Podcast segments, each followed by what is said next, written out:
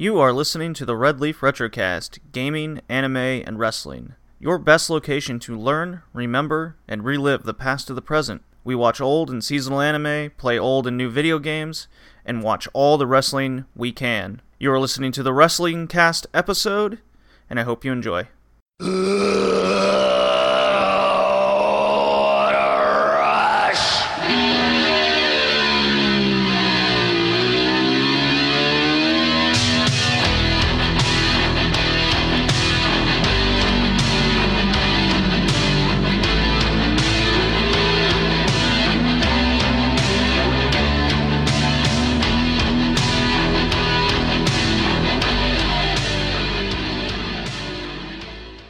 It is episode 22 of the Red Leaf WrestleCast.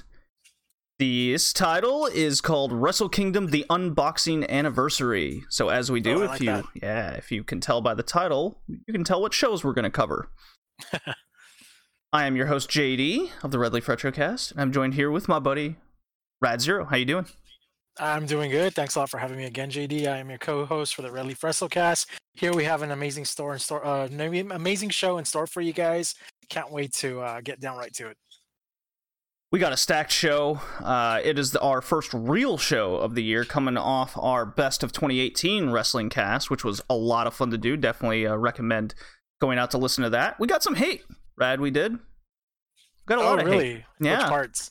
Uh, we got a hate. We got hate for Walter being our calculated number one, even though uh, we said Omega and Johnny Gargano and others were, you know, our voted best. Uh, but we got a lot of hate for our calculated ones. Uh, not enough WWE names, they say. Oh, wow, that's interesting. Okay. yeah, and Omega not being number one and those those kind of things. So Walter being put high got a lot of flack. But if you're a listener of the cast, you shouldn't be surprised.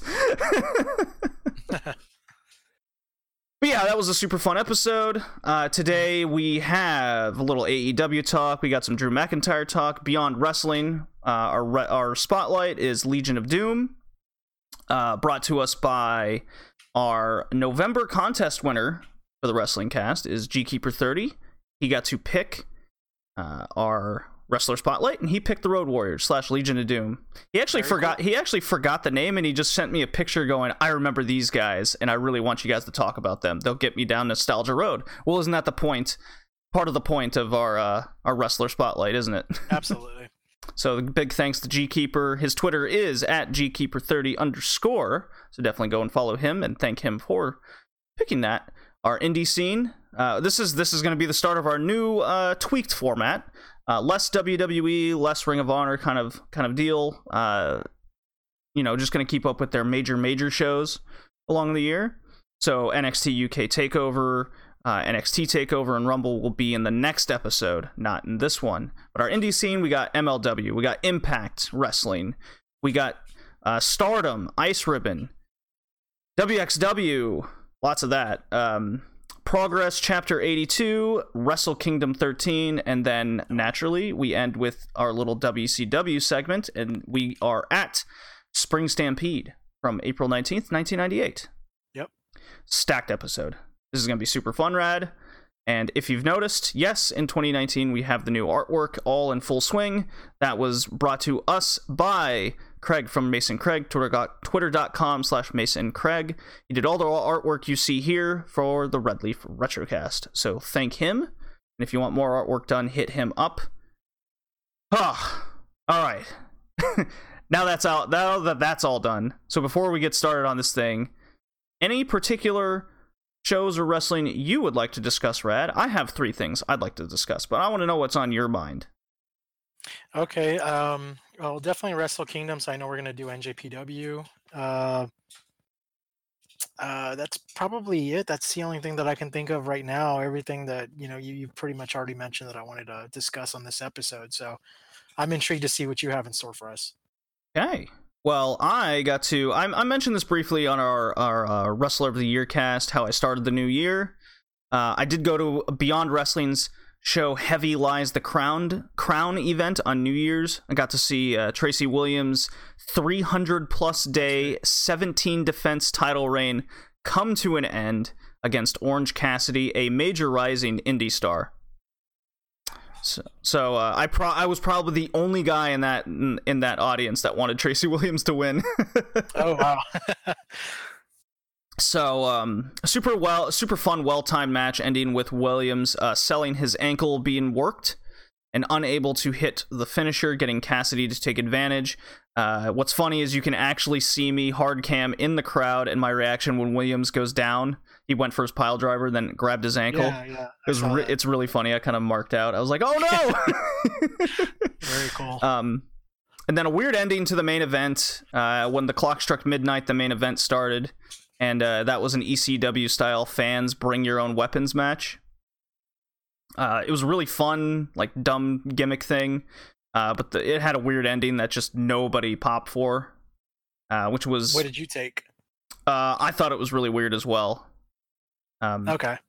It was Nick Gage against Josh Briggs in their whole. Uh, Josh Briggs is on a is on the best winning streak in Beyond Wrestling's history, and mm-hmm. um, Nick Gage is you know the the ex ex con a bank robber badass dude. So they do an ECW style match, and it ends with I believe a guitar shot over the head or something, and then um instead of like a, a one two three count or a tap out or anything Briggs puts a sleeper hold choke on him, you know, Coquina clutch style, and then Gage gives the ref the middle finger and passes out.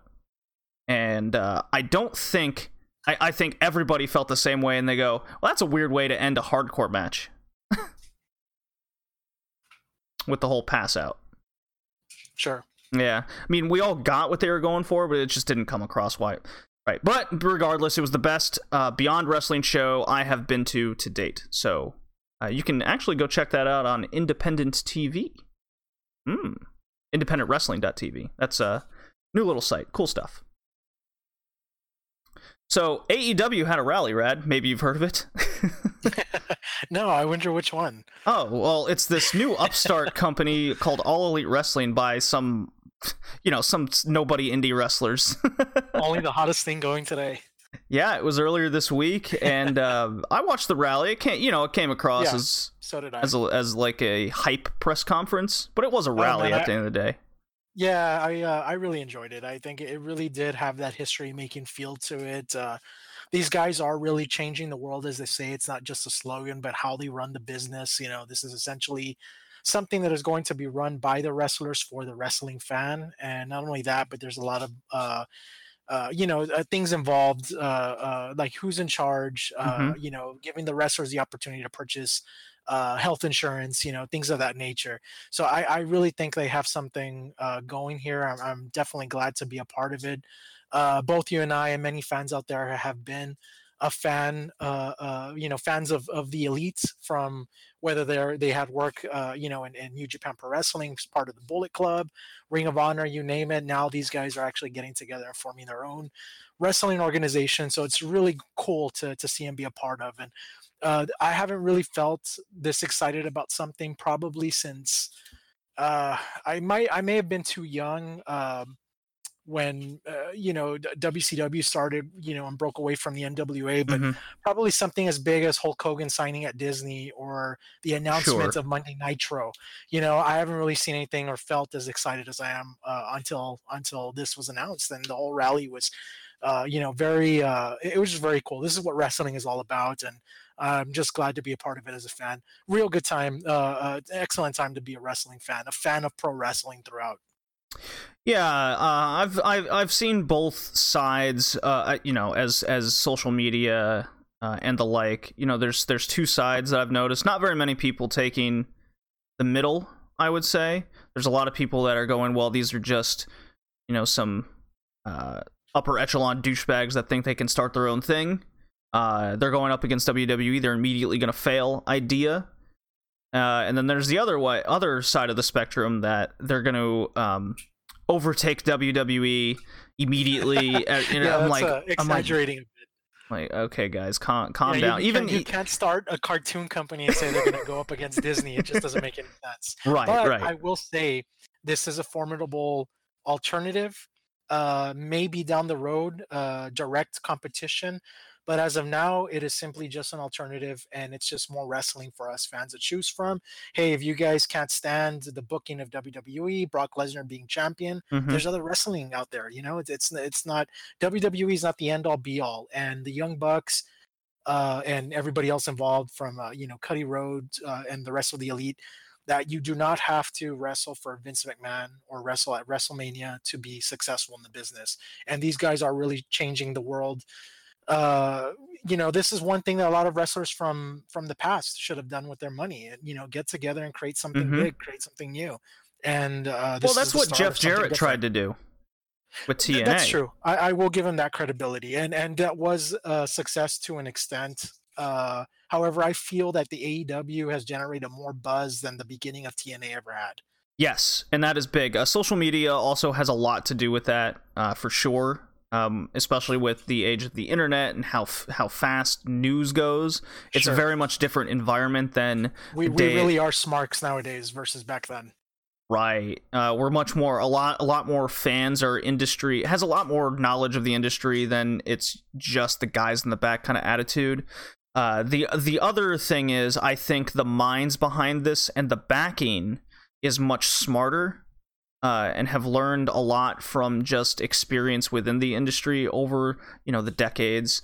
Um, while when Jeff Jarrett did his own thing, it was just it was essentially just him and you know the, the ego gets in a way of a lot of things and you know obviously that's one worry i have with the ego becoming something i mean all wrestlers have to have some ego to an extent what's that going to play into aew i'd like to think that it will play just a minor role um One thing I will say about that though is I think, um, regardless of the characters, uh, Mhm. you know, these guys portray on TV, uh, the Young Bucks seem to be family men. Uh, they are Christians. Yes. They're just very humbled, uh, you know, by what they do outside of the of the business in real life. And same goes for Cody Rhodes. He's already made money, obviously in WWE, but he's the son of a legend and Hall of Famer, Dusty Rhodes. And it seems to me that what Cody wants to do for the business is exactly what he grew up watching his dad do. And I just think that's going to play into here. And so, putting ego aside or anything like that, uh, that may be important to an extent, but uh, you know, I see a lot of uh, humbleness and humility starting this company, and and you know that's what it's all about. That that, that you know will give the business or, or their organization a future, and it's really cool to see. I- It's I'm glad also- these guys are successful. It's Very also happy very much different wrestlers on the scene now. Uh, I mean, most of these guys in AEW don't even drink. That's true. That's another thing too. We don't have to worry about you know rock star cokeheads or uh, you know sex drugs and rock and roll in the background this really is a professionally run business even if it's just by the wrestlers cody Yeah. rhodes the young bucks they all have a good head on their shoulders yeah. So from that from that perspective, uh, this is already off to a good start, and a lot of the names are already signing. Uh, I think you can expect a lot of those main guys that were featured at All In. Uh, to Oh, be yeah, signed. definitely. I mean, at the rally, we saw MJF, the 22 year old piece of gold, the real one, not Yeah. Lio Rush. Um, you have Joey Janela and Penelope Ford being featured. Uh, Oh, Janela's yeah. come hopefully to come back from injury uh, within the next four to six months. So we'll see if he makes it for Double or Nothing in Las Vegas. It's May 25th at the MGM Grand. Yep. uh, who else? Uh, Pac made an wait made a big surprise appearance. He was the big he was the big Yeah. surprise. Uh, was a good one. holding the Dragon Gate title too, and teasing a, a match with Hangman Page. Uh, i think this just shows you that aew will be open with their talent and and and i think they've mentioned that they're open to cross promotion with a lot of uh uh you know the indie promotions as they announced also uh what who do they partner with uh, that chinese company i forget the name of it that they mentioned OWE, I believe was what it was So- called. So I know a lot of uh, uh, talent and cross promoting will come out of that, and that's great because pretty much it's not just what you saw or or who you saw at the rally, but uh, the possibilities of who they can bring to the table for events and whatnot. The the booking and the cards are endless, so it's really cool. Yeah, and I think this Dragon Gate title and Pac being there, you know, all speculation on my part. Uh, but you said working with other companies.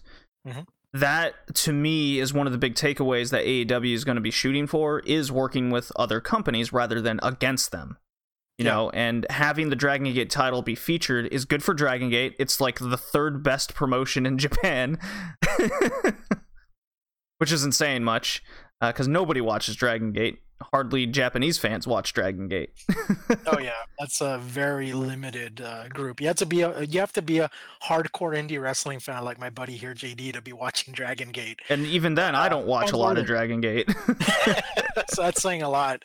Uh, but yeah, I, I totally agree with you, A- and, uh, I'm glad that you brought in uh, uh, all in because I think uh, pretty much what we saw at that event was kind of like a glimpse into the future of what we're gonna get out of AEW.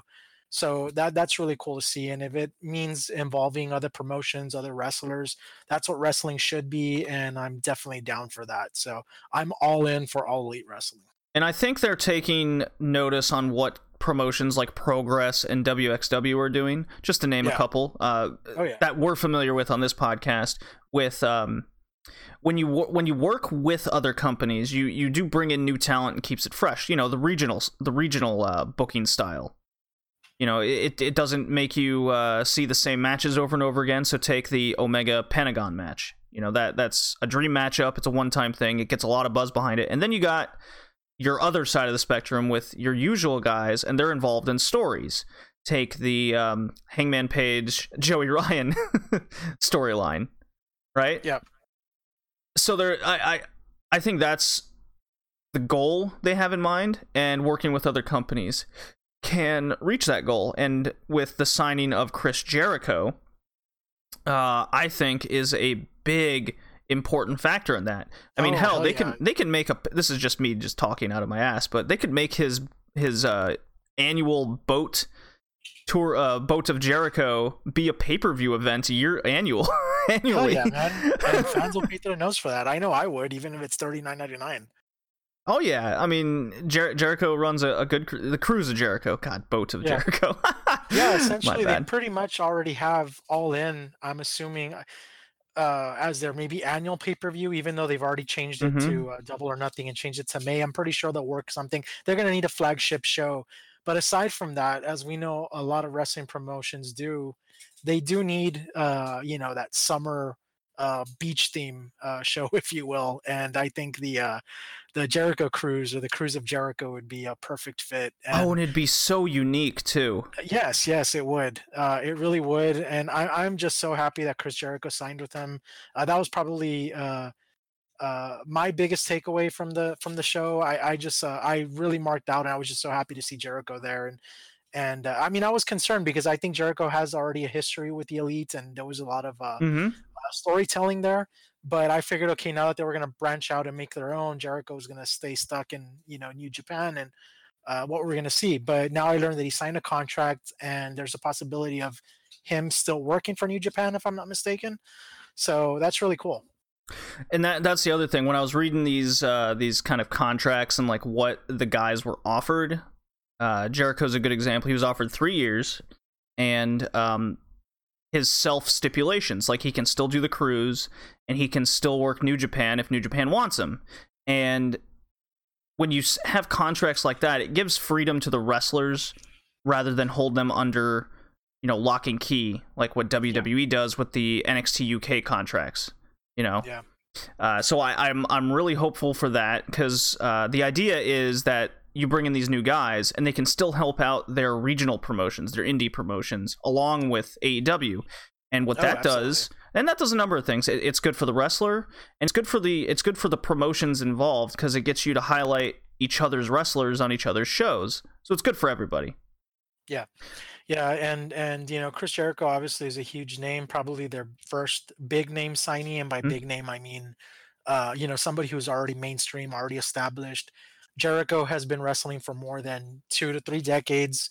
You know, has wrestled all over the world across promotion after promotion, so he's very renowned. And having a name like that on your roster uh, can really do the company some good. I mean, hell, I still give credit to Jericho for bringing more awareness than it already had to New Japan when, when Right. he did his Kenny Omega uh, gig over there. So, uh, yeah, just announcing him as a signee for for uh, AEW that's uh, that's something. Mm-hmm. Uh, then we can uh, keep our fingers crossed on Omega signing with AEW February 1st. He's still, under contract. Seen, right? He's still under contract with uh, with New Japan. Um, yeah. You know, he, he lost the title. We'll get to that match later. So he can't he can't legally say anything. So anyone who is expecting him to make an appearance or anything at the AEW rally and be disappointed, well, then uh, just you know just educate yourself a little bit and just realize that the you know he couldn't. yeah, it, it'll happen down the road, and I'm okay with that too. Even if it's a surprise at Double or Nothing. I mean, in, in the in the end, uh, the fans always win, and that's what right. the fans have to remember. You know, you don't want to spoil one of your biggest surprises, and they might have something up their sleeve. Who knows? For, yeah, don't blow all your load in in, in one go. You yes, know, you got to save something. You got to save something it. for yeah. the honeymoon, man. yeah, definitely. And I think uh, you know, Pac making an appearance and Chris Jericho coming out at the end that already solidified the rally as a as a big time event with or without Kenny Omega. So, yeah, uh, they're they're definitely going to play their bones right, and I'm pretty sure there's going to be a lot of rallies and press conferences down the road for for something new like that. Yeah, not not to mention there's still you know it's still a wait and see situation for sure. Uh, TV deal is still a big time factor uh, taken in. Uh, if they get that, then that immediately puts them as, in my opinion, the second best promotion in North America. And yes, over Impact, we'll get to that's we'll get to the state there. MLW yep. is on YouTube, so they don't have anything, and Ring of Honor is Milk Toast, and they're on uh, what's uh, Sinclair. But yeah, they're they're on broadcast. they're on an hour once every Friday. It's it's very it's very milk toast, as I said. So. Yeah, I totally agree with you. This is already the official number two promotion in the states. And they haven't even started yet. Uh, but the TV deal, of course. Started. Yeah, and, and there's still talks about that. That uh, it's pretty much a promise that they're. I guess uh, they they've landed uh, a big time, uh, uh, you know, cable uh, provider channel. Mm-hmm. So we'll see where that goes. There's even been rumors of TNT. So I would love to see wrestling on TNT again, but I guess yeah. we'll wait and see. Yeah, the rumors I've seen was TNT, TBS, USA, and ESPN Plus, which I thought was interesting. So. Uh, we're we're we're we're uh, we're excited for AEW. I think we all are as wrestling fans. I'm excited to see a promotion of this caliber and potential uh, come to the North American market. God knows we are starving for it. yes, we are. You know, we really need it. So, all right, well, moving on. Next question is, and I've been thinking sure. about this all week. Uh, with with Drew McIntyre seemingly finally out of his henchman role, which seems yeah. to be forever. Uh, you would never guess that it's been eight months since his Raw debut, re Raw debut, I should say, back in April of last year. Mm-hmm. this got me thinking Is Drew McIntyre's first eight months on Raw a failure? What is his current status?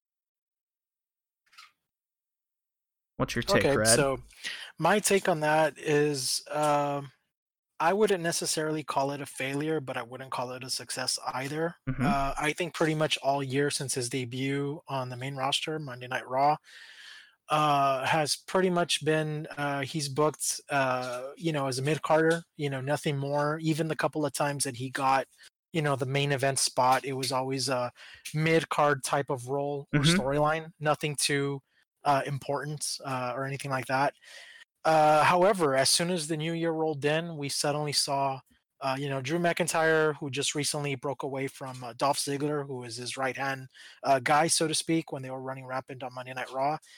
Uh, now he's back to singles. You know, uh, had the uh, confrontation just recently with uh, I even think uh, John Cena, if I'm not mistaken. So that's kind of yeah, like there was a, a promo on Monday. Yeah, uh, just this past Monday at the very start of the show. Very Becky Lynch the beginning of, uh, um, yeah, you know, Drew McIntyre. It was like the same thing. John Cena's hair and whatnot. It was hilarious. But either way, for for for them to have the uh, the trust factor there to uh, being a promo with John Cena just goes to show you that maybe his booking days will be a little bit more positive. I think the guy deserves it. Even when he was young and first debuted in sure, WWE sure. a decade ago, he was the chosen one. Uh, he was booked in high profile matches, main event spots on the pay per views. So you know, why not now? He's already wrestled all around the world. I think the guy deserves it. And I want to see Drew McIntyre as the top heel. So, um, as per your question, the first eight months on Raw, if they were a failure. Again, I wouldn't call it a failure nor a success, but his current status would be I think he's on the way up. Okay, I'm gonna take a much more harsh approach because again, I have been thinking about this for a long time this week. Um, he debuted in April and immediately became kind of the the uh, the diesel for Dolph Ziggler immediately, and I thought that he that I thought that put him put him down a peg upon arrival, which was a big negative. And then he was seemingly in that role. f- What did that end at? Super Showdown, I suppose. Yeah. Um, so that was a long time. They won the tag titles, but let's face it, the tag titles mean less than nothing uh, at this point. and even during that run, and Dolph Ziggler was the one that got the the high profile singles matches with the IC title and Seth Rollins feud. While what did Drew McIntyre have? He was the henchman. Not Sure. good. So that led into the little thing with uh with Braun Strowman and the you know the Dogs of War, in which then now both Ziggler and McIntyre were henchmen for Braun Strowman because Braun Strowman was the push along with Roman Reigns and Lesnar was kind of there, sort of Right. So still the henchman even in that and despite not you know losing in singles matches or you know he was the one to eat pins he wasn't doing anything. It was just mediocre. You know he they always made it a purpose to not pin him. But is that good enough for a push or highlighting? I don't think so. I don't think that's good enough.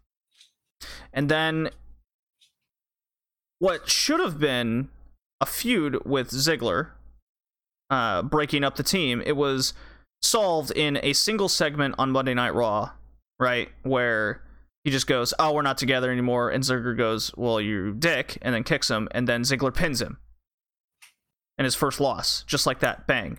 It's like there's another, there's another black mark, right? You thought he was going to get this big push. They were protecting him at least during this time of uh, purgatory, as I'm gonna as I'm gonna phrase it, and then he just loses. I know there was interference, but he still lost at the end of the day. Uh, and then there was a cage match, and then Balor gets involved. Uh, that led to a no stakes, nothing match at TLC. And then here we are. Uh, and then there was that little he's with Lashley Corbin thing, and then, you know, the fresh start. Okay, they disbanded that like yesterday's garbage. And now here we are with McIntyre and the Cena promo on Raw. The Becky Lynch approach, where we want to keep Becky Lynch in the highlight, and it always seems to do WWE always seems to do that, at least in this generation, where if we want to push someone, they put them in a program with Cena, and Cena might put them over. Might. Yeah. might. That's kind here. of the key word. Yeah. Uh, so I think the writing's on the wall to be worried for Drew McIntyre. I think you can be positive. There's enough evidence to be positive, but Samoa Joe always looks strong, and then look what happened to him. Nakamura got a huge, you know, push when he was first there. He beat John Cena one on one. He got title shots, but what what happened at the end of the day? They all lost, and now look where they are. So I'm I'm personally worried for McIntyre. I I do see his first eight months as why bother. I I, I eight months is plenty to, plenty of time to tell a story and and push someone to the top. Put the rocket on the oh, guy. Oh yeah. Oh yeah. That's is. more than a, we just saw Tanahashi, the broken old veteran, in six months go from nothing to winning the G1 and then main eventing Wrestle Kingdom. Yep. And the crowd fucking loves it. So you can't That's tell me tell eight, you can't tell me eight months is not enough time. No, no, and and WWE is more than capable of doing it. You've seen it with guys like Daniel Bryan, now with Becky Lynch. Can't tell me they can't do the same for others.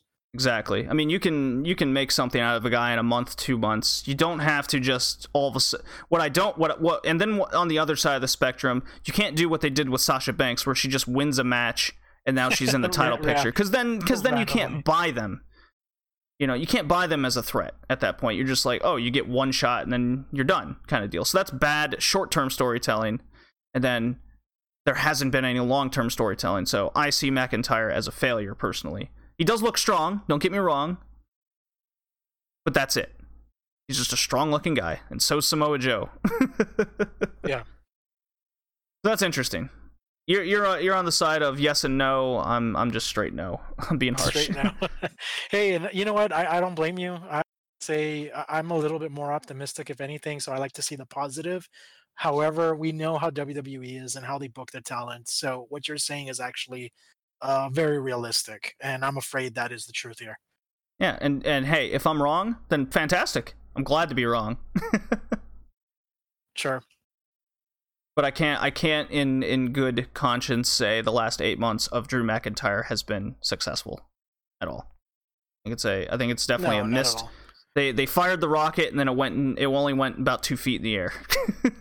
I mean, just take a look- take a look at what they've also done to uh, Bobby Lashley. You know, one of the biggest stars that right out of Impact Wrestling, already established with or without WWE. And when he comes on board again, he's booked at nothing more but a mid carder. You know, where nobody even cares. You know, they side him with uh, what's his name, Lio Rush. It's just a it's a mess. But uh, probably the best thing going for him the the past eight months or a year that he's been there. So.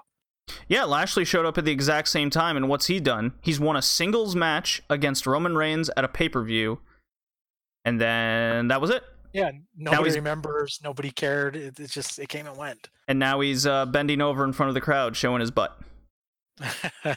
You're talking about a guy that was main eventing Impact Wrestling with Kurt Angle. You He know, had all the titles.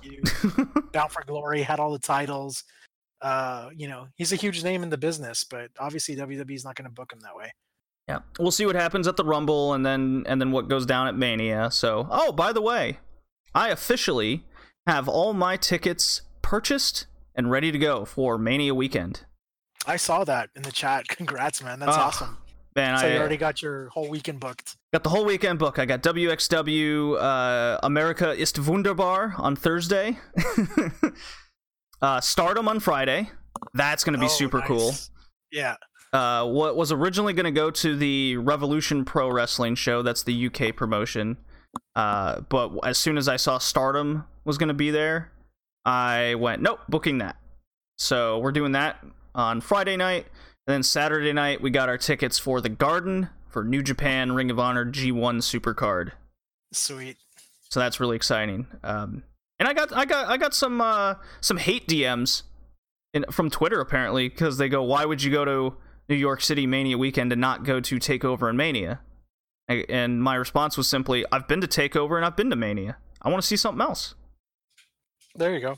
And obviously, the whole uh, WrestleMania festivities aren't just limited to WWE uh, produced shows, but rather everybody in the city at the same time. Mhm. And uh, yeah, I'm, I think the uh, shows that you will be uh, checking out that's uh, that's really cool. Um, there- and there's time for Joey Janela's penis party Friday night after Stardom. so come on. there you go. You're gonna have to get me a Stardom souvenir program, man. Even if I gotta pay for it. Uh, if you want one, then then uh, I'll get you one, Rad. I'll send I'll send one your way. A Stardom program. Um, But, that's uh, gonna be yeah, I so. mean, that's, that's, gonna uh, be that's really super cool. fun to go to. I I think I might. Yeah. I I'm so excited for all three of those. Um, when my dad asked me like, "Don't you want to go to Mania on Sunday?" and I go, "Why don't you look at those ticket prices and get back to me?" and he goes, "Oh shit, yeah, no." He goes, Yeah, "How long's the show? Like three hours?" Eight hours. You know, it's just crazy. Well, they're like 500 bucks minimum if you want to if you want a decent seat. Jeez. Yeah. They're they're fucking crazy. Or you can spend 60 bucks for the garden in the 200 section. Yeah. you know, much much different caliber. But yeah, it's a big wrestling festival. Um, and I've been to what like three takeovers. Uh, they're they're they're all great. Don't get me wrong, but how often am I gonna be- be able to see a, a show from Stardom? You know?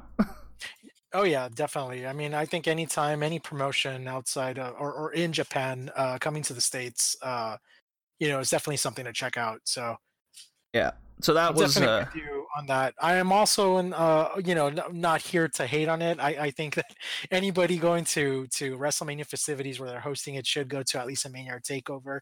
But uh, but hey, if it's going to get in the way of uh, missing out, you know, on shows uh, like the ones you mentioned, I'm all Mhm. for it. So Stardom, New Japan, all that good stuff doesn't come here every day. Yeah, I added up all the ticket prices, and um, it still comes out to less than a single Mania ticket. Oh man, that's awesome. Probably gonna be more entertained too. Uh, well, it's three nights of wrestling as opposed to just one eight-hour show. So Yeah, you know, pretty much Brock Lesnar, Shane McMahon. Yeah, we've seen that all too many times before. it's kind of the same thing. Alrighty, uh, we got a lot more to talk about here, a lot more to go through. I think it's time to play the play the Vaulter drop, and we'll get on to talking about the Legion of Doom. you bet.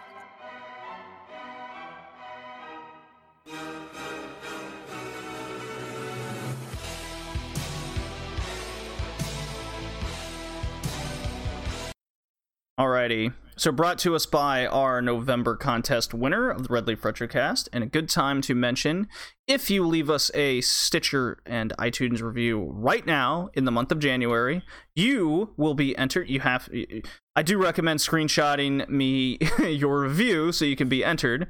Uh, you'll have a chance to win an Enzo and Cass Walgreens exclusive pops. Very cool. Uh, so that that's the that's the prize for the month of January. Uh, you can find um, as it, you can find it as uh, on my Twitter pretty easy at Bowling Jade. So G Keeper won the contest. He chooses the Legion of Doom slash Road Warriors, one of the most unique and hard hitting tag teams of all time. What's your history with them, Rad? Oh, my history. Uh, ever since I was a kid, uh, you know, two of my favorite wrestlers of all time, uh, Sting and the Ultimate Warrior. Uh, what I did notice from that is that I think I was always attracted to the wrestlers that had face paints. They just seemed so cool to me, kind of like comic book characters brought to life. And I Oh, think yeah. the Road Warriors slash Legion of Doom definitely embodied that. Coming to the ring with their awesome entrance attire, uh, you know, with those shoulder pads, with the spikes and the face paint, they just look so cool. Uh, you know, I remember having the the Hasbro uh, figures when I was a kid growing up. So they were definitely one of my favorite tag teams uh, growing up, and my history stems from. Uh, I'm not sure if I ever saw them in their early WCW stuff in the 80s, but they definitely made a name for themselves in my household uh, when they were in the Hmm. WWF, and and uh, I've been a fan of theirs ever since. I'm very similar. Uh, they're my mom's favorite tag team uh, because they're Oh, from cool. Hey, she has good taste, man. and she's from Chicago, so she Yeah. naturally loved them. Uh, anything Chicago related was all for her. Uh, and yeah, I love the spikes. I def- I had those Hasbro figures too. I loved them as a tag team. They were just ass kickers, and they were booked yeah, as such. Very perfect way to describe it. So um, the road the Road Warriors, Legion of Doom, the most imposing tag team in wrestling history, I would say. Uh, they dominated for like 20 years. They had feuds with Midnight Express, Money Incorporated, the Nasty Boys, Heart Foundation, the Rockers, just to name a few. Uh, but they never had a pure 2v2, you know, tag match rivalry with Demolition. Oh wow, that's an interesting uh, uh, fact. I never really realized that. I would imagine most of the rivalry was when Demolition was rocking um, uh, Brian Adams. What was his name when he was there? Was it Smash? Uh, well, Brian Adams was Crush. Crush. I'm sorry. Yeah, Axe and Smash were the originals. Crush was the uh, the odd man out. Because I remember a lot of they, they did have some sort of rivalry going on with Demolition. I even saw Demolition as like the uh, the opposite of what Legion of Doom was, uh, kind of like their arch nemesis, if you will. Um, Well, the story But- behind that was when uh, Legion of Doom was brought in. They were the Road Warriors. When they went to WWF, uh, they were repackaged as Legion of Doom. Uh, basically, they just got the f- spike football gear. Uh, right. well, they came in to basically dethrone Demolition as the top tag team. And what was happening with Demolition was they brought in the third member, right? And uh, we actually discussed this this match at SummerSlam, where uh, Demolition was losing their titles to the Hart Foundation, and they were trying to Mhm. pull the switcheroo with the three three of them. Well, Axe Yes. was Axe was suffering from a lot of injuries, and he was kind of on his way out. So Crush was brought in to kind of fill the void that Axe was going to leave and be that third guy. So think Right. of think of the New Day and Big E is always injured kind of angle. Um, Sure. so despite them having they wanted to do a rivalry they never really did it they were always in uh six man tags and then the survivor series matches and then it was just done they never had the pure tag team match against each other not a single time so i thought that was a huge Yeah. huge missed opportunity. And I remember always like looking forward to that as a kid because I was a huge Demolition fan because my mom was the Legion of Doom fan. I remember this like era in 90 uh 92 I believe was what it was or 93. Um but yeah, my mom was big into Legion of Doom, so I was like, "Oh, I'm gonna go against my mother. Haha, I'm gonna root for the bad guys," kind of deal. yeah, it was uh, demolition. You know, uh, man. Well, that, that's uh, that's really cool. I did not know that. Like I said, I do remember them seeing on TV in so many matches, but I never realized that it was never officially uh, two on two, or at least when Axe and Smash were around or relevant before Crush. Uh, you know, it's so funny because every time you know playing with my Hasbro's, I always pitted them together, or playing in video Absolutely. games. Those were the two tag teams I, I put together. So uh, that that's really cool. I had no idea. That's an interesting fact right there. Yeah, and then and then I still believe to this day that kind of LOD was the reason Demolition was just simply phased out of WWF. Yeah, yeah. I think uh, maybe this was mm, uh, Vince's uh, idea of okay, if I'm going to lose my top tag team, I need to replace it with somebody else. You know, he's always in that mindset, so I wouldn't doubt it one bit. Yeah, instead of instead of keeping Demolition relevant, he's just like, well, if this guy's injured, then screw it. I'm just gonna bring these guys in and and make them the guys.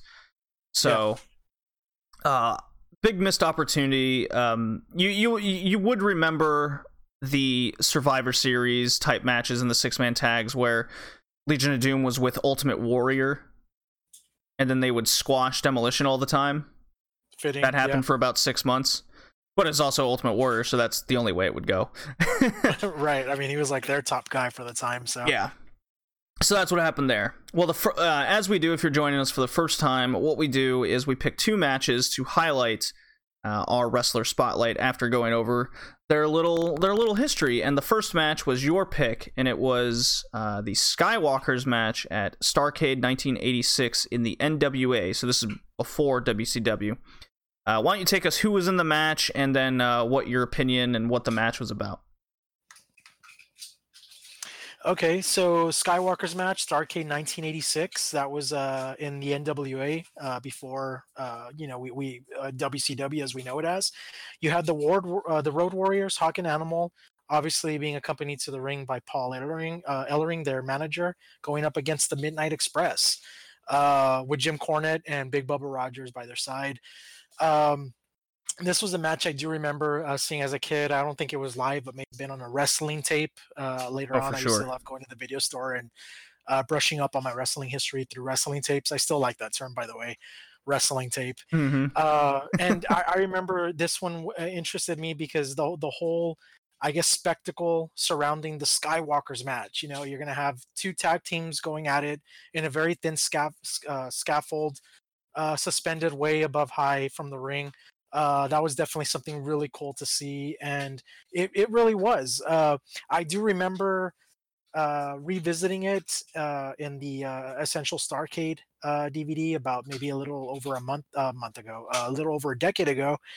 And uh, from that time and revisiting it now for the podcast, I really didn't remember it being as short as it was. Uh, granted, I think that was probably the best booking for it, to be honest. Oh yeah. But uh, yeah, I mean, either way, the story surrounding it, the spectacle surrounding it, it was definitely something different for the time. Uh, definitely way ahead of its time. Uh, uh, you know, you had you know, back and forth action, uh, guys swinging back and forth, uh, kind of teasing the crowd that they were going to fall. The crowd would go nuts and they'd get back up. Funny thing is that what I did notice, I'm pretty sure you saw this, JD.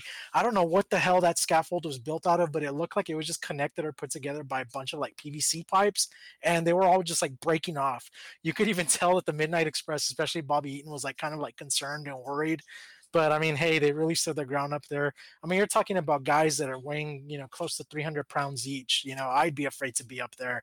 So, Well, Bobby um, Eaton was interviewed uh, at some point. I, I can't remember when the interview was, but he go he had legit fear because oh, the Mi- the Midnight Express um, were were put into this match because they had a history with the scaffolding match in Jim Cornette's promotion, and uh, then the brainchild that was Jim Cornette and um, I forget the other guy.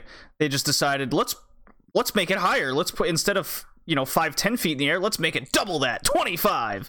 That'll make it a big spectacle and awesome. And all that all that did was make uh, Bobby, E- beautiful Bobby Eaton, just scared out of his fucking mind because he's like, oh shit. yeah, you could tell like he wa- he would like sometimes want to lock his leg into like a corner in case he fell, he'd still be hanging or something. It was uh, it was kind of funny, but I don't blame him. Hell, I mean, afraid of heights myself, so if I was up there, I'd be scared shitless. So, uh, yeah, it was definitely a spectacle to see. Very entertaining match, although it was short. I think it went for maybe about seven minutes or so. yeah, it was not long, Uh, and that's probably yeah. for the best. But but yeah, uh, for uh, from a booking uh, standpoint, I think it was for the best. uh, pretty much it was the marquee match of of this event, and uh, you know, I don't know, maybe if you want to add anything else to this, JD. Well, also at Starcade '86, uh, pay per view also had Rick Rude versus Wahoo McDaniel's, um, a past wrestler spotlight, and Wahoo McDaniel's we've done. Sure. Um, and then uh, Ric Flair in the main event, uh, defending his title against not uh, Magnum T. That was right after he got in that horrible car accident and was forced to retire. Uh, he was Sure. against uh, Nikita Koloff. So uh, and that was the Superpowers with him and Dusty Rhodes. Mhm. So that was the main event there. So it was uh, it was quite quite the the pay per view. But um, if you go back and look at the promos leading up to this match, it's quite it's more entertaining than the match itself because uh, Hawk and Animal cut a brilliant promo in which they were on scaffolding, like off the side of a building, and they threw pumpkins off it, uh, taunting the Midnight Express, saying that their heads would explode like these pumpkins, and then they'd throw they'd overhead throw the pumpkin off, and it'd show the pumpkin, you know, breaking into pieces. uh, there's also a, a funny promo of Jim Cornette saying, "We're practicing for this. Uh, I'm gonna have my Midnight Midnight Express uh, climb the scaffolding. We're gonna go over strategy." And it and it shows Bobby Eaton almost falling as he's climbing up, and he just goes "shit" on the camera. Oh man. yeah, you can watch those on YouTube. It's it's quite it's quite something. And Jim Jim Cornette's cutting a good promo, but he's you know empty arena, empty ring. There's just scaffolding in the back. Oh, dude. but yeah, the match was super super corny. It was slow and dumb. Uh, it ended up being this this thing that eh, not only the NWA would use, but like ECW and other promotions would do. You know, where they'd not where they'd be suspended in the air, and ECW would have a bunch of tables below them to kind of break their fall, quote unquote. Mhm. Um, these matches just never work. The spectacle seems like a an okay idea on paper, but you're always just too scared that the one wrong move and then you could risk serious injury. And that that's the major negative factor of this and that's exactly what we saw with these guys just kind of hugging the sides the whole time. You can't really do anything. You can't wrestle in a wrestling match. Right. Uh, the Road Warriors did win, uh, but the highlight was definitely featuring Jim Cornette as he Yeah. was chased up the scaffold by Paul Ellering. and what was supposed to happen was Cornette was going to kind of fall off a bit. He was gonna he was gonna hang there and then fall, and Big Bubba Rogers, aka Ray Traylor, aka Big Boss Man, was supposed to catch him. But apparently this was like his first year in wrestling, and he just straight up missed catching Cornette. Like he wasn't in the right spot. He's just clumsy Sure. and didn't catch him. And this is when Cornette blew out both of his knees on the landing. Oh yeah, man. You could tell the dude was in pain. And I want to say he mentioned this in the Essential Starcade DVD. So very much aware that that, like you said, that was probably the the biggest thing uh, coming out of this match is what what, what happened after with Jim Cornette. yeah, not not what you want coming out of your marquee tag team match. Right. and you can hear you can hear Cornette as he's uh, as he's leaving the ring, and he's like, "I can't feel my knees. I think I I think I broke my knees. So bad." Oh. Uh, yeah, you can you can go listen to interviews of of Cornette like talking about this match, how he came up with it, uh, what happened, what went wrong, kind of deal, why it seemed like a good idea at the time, kind of deal. It's very fascinating stuff, but um, it's definitely a spectacle, I will say, and it's only seven minutes, so it's not like you're eating up a bunch of time. And then, speaking up, not eating a bunch of time is our second match, which was my pick, and this was the Legion of Doom versus the Nasty Boys at SummerSlam 1991, where the Oh, yeah. Legion of Doom win their first WWF Tag Team titles, becoming essentially the the first kind of AAA uh, or Triple Crown Tag Title winners, the AWA, NWA, and now WWF. Mhm. Um, this is also the same pay per view that featured Bret Hart uh, versus Mr. Perfect, in which Bret Hart won his first uh, singles belt in WWF, and also the the infamous jailhouse match of Big Boss Man versus the Mountie, which we've also covered on a past Spotlight episode uh, covering the Mountie. Um, short tag match, as was the time, you know, because it's tag matches in WWF. Uh, they don't really get more than 10 minutes. Um, this was a street fight, actually, uh, because prior to this, the lead up was the Nasty Boys were constantly Nasty Boys um, with Jimmy Hart always using the megaphone and, and weapons to get DQ'd to keep their titles. So this was a street fight, and uh, not what you would see a street fight as today, where it's a big spectacle where they go in the crowd and use a bunch of weapons and go up to the stage and kind of deal. No, this is just a regular tag match where a weapon was used sparingly. You know, mostly the megaphone. right. Uh, and it was it was still your atypical kind of what you'd picture a WWF or E tag match to be.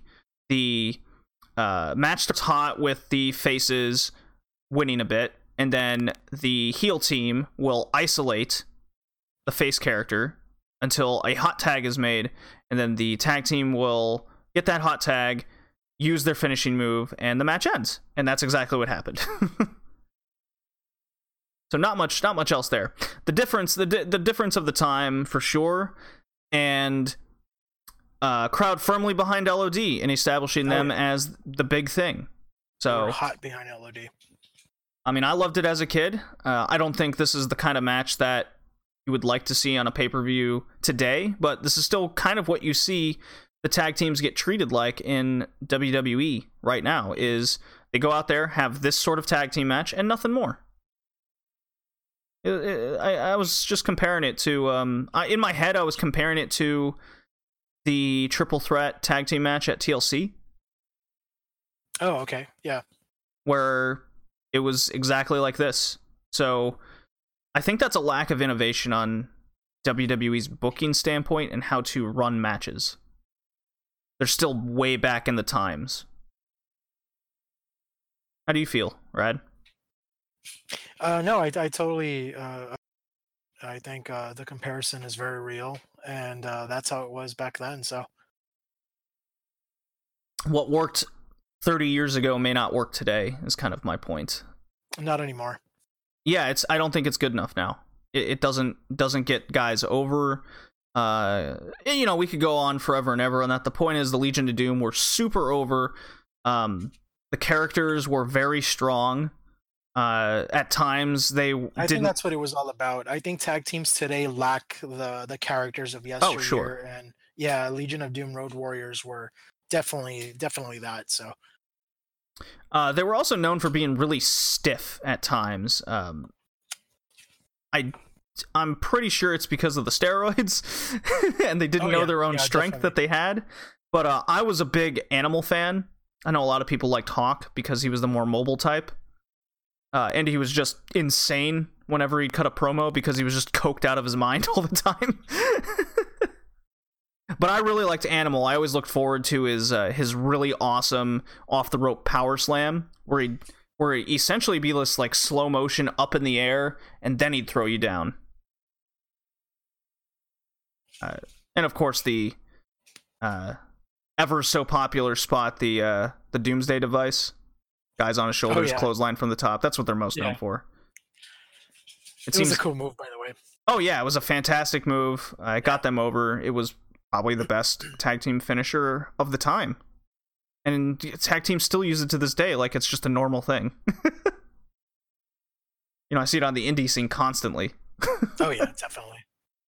So, um, yeah, I, I really like the Road Warriors, Legion of Doom. Uh, it's a shame in the mid '90s they essentially disappeared, and that's mostly because of Hawk. Uh, going through drinking and a lot of cocaine because in 1994 they essentially just disappeared and no one heard from him or was it 92 Uh, might have been more like '92, I would say. But I do remember that. Uh, you know, there was just a lot of guys that I grew up watching, and they just no longer were there. And Legion of Doom were one of them. I think we didn't really see them make a big comeback until they did the uh, LOD 2000 uh, thing that they did. And even then, the sad part is that I think they even worked uh, Hawk's demons, so to speak, into a storyline where yes they did Hawk was always drunk, you know, arriving to the ring. So uh, I thought that was very uh, tasteless, um, but you know, it was what it was back then. Uh, kind of uh, like jeff yeah, I- I do hardy's storyline right now currently Yeah, yeah. it just never works and it, it didn't work in the 2000s didn't work now uh they had Scott a brief Hall, Monday Nitro, same deal. Yeah, exactly. It just, it just. Well, I mean, Scott Hall puking on Eric Bischoff uh, was pretty funny, but Just that one moment. yeah, I, you know, I, I think uh, I guess this this is like a separate topic on a separate cast in itself. But I will quickly say that even though we knew that he was being booked in poor taste, uh, Scott Hall still rocked it, man. He made being drunk look cool, and uh, yeah, I mean that's just the way it was. But again, those are the '90s. I don't think we'll ever see that again now. But uh, no. yeah, it just doesn't work. Well, maybe maybe we'll see something like that at Impact. They do want to be edgier. We'll get to there. We'll get to Impact.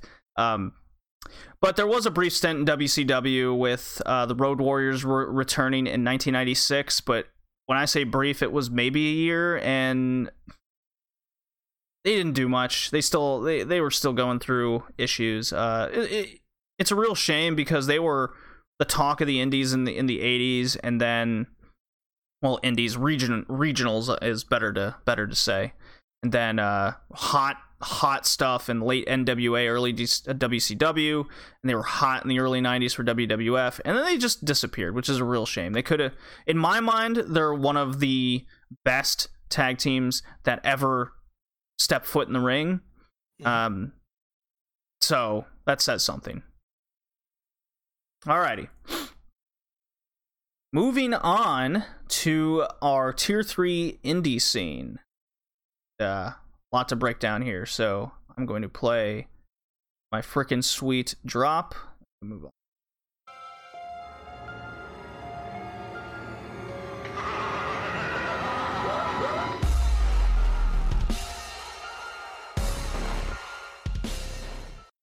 Okay.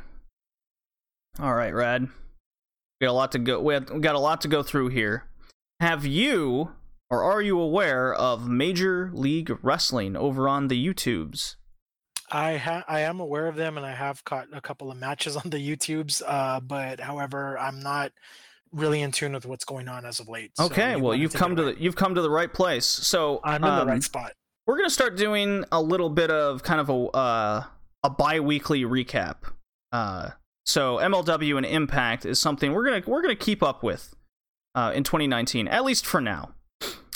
Um, so we're covering the January 5th, episode 38 of MLW. Uh, we're not covering tonight's episode. We'll save that for the next cast.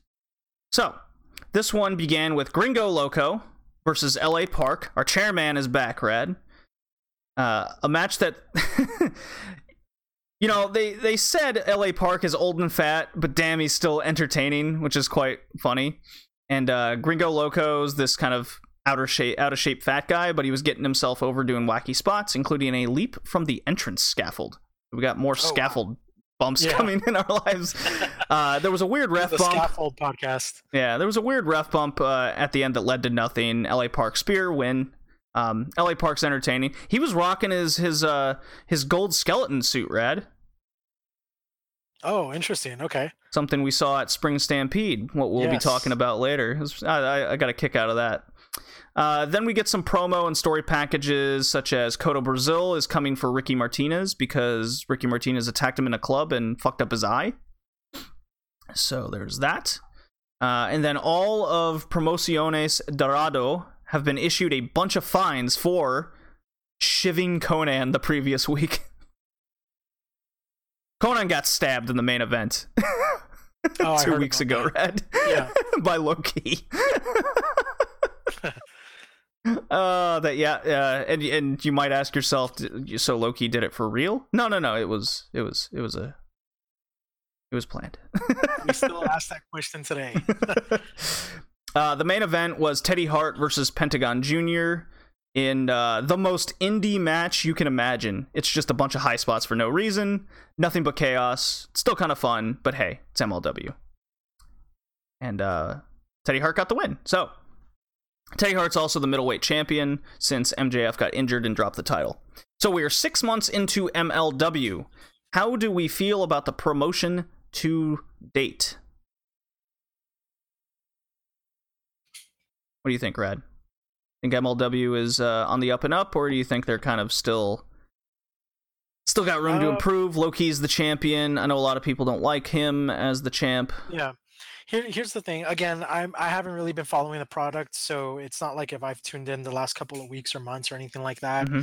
Uh, however, as per my exposure to MLW, which is pretty much just on social media or YouTube, Um, I'm not sure if they're on the way up, but I'm not going to say that they're just going to, you know, become nothing. I just think they're kind of like remaining on a stagnant level of exposure, and quite possibly that's maybe where they will stay. Uh, but I think so as well. Yeah, I mean, I, I really don't see them uh, getting any more popular, but not losing any more fans anyway. I think if fans are actually tuning into MLWs because they actually like the product or the uh, wrestler showcased, so that's where it'll just stay.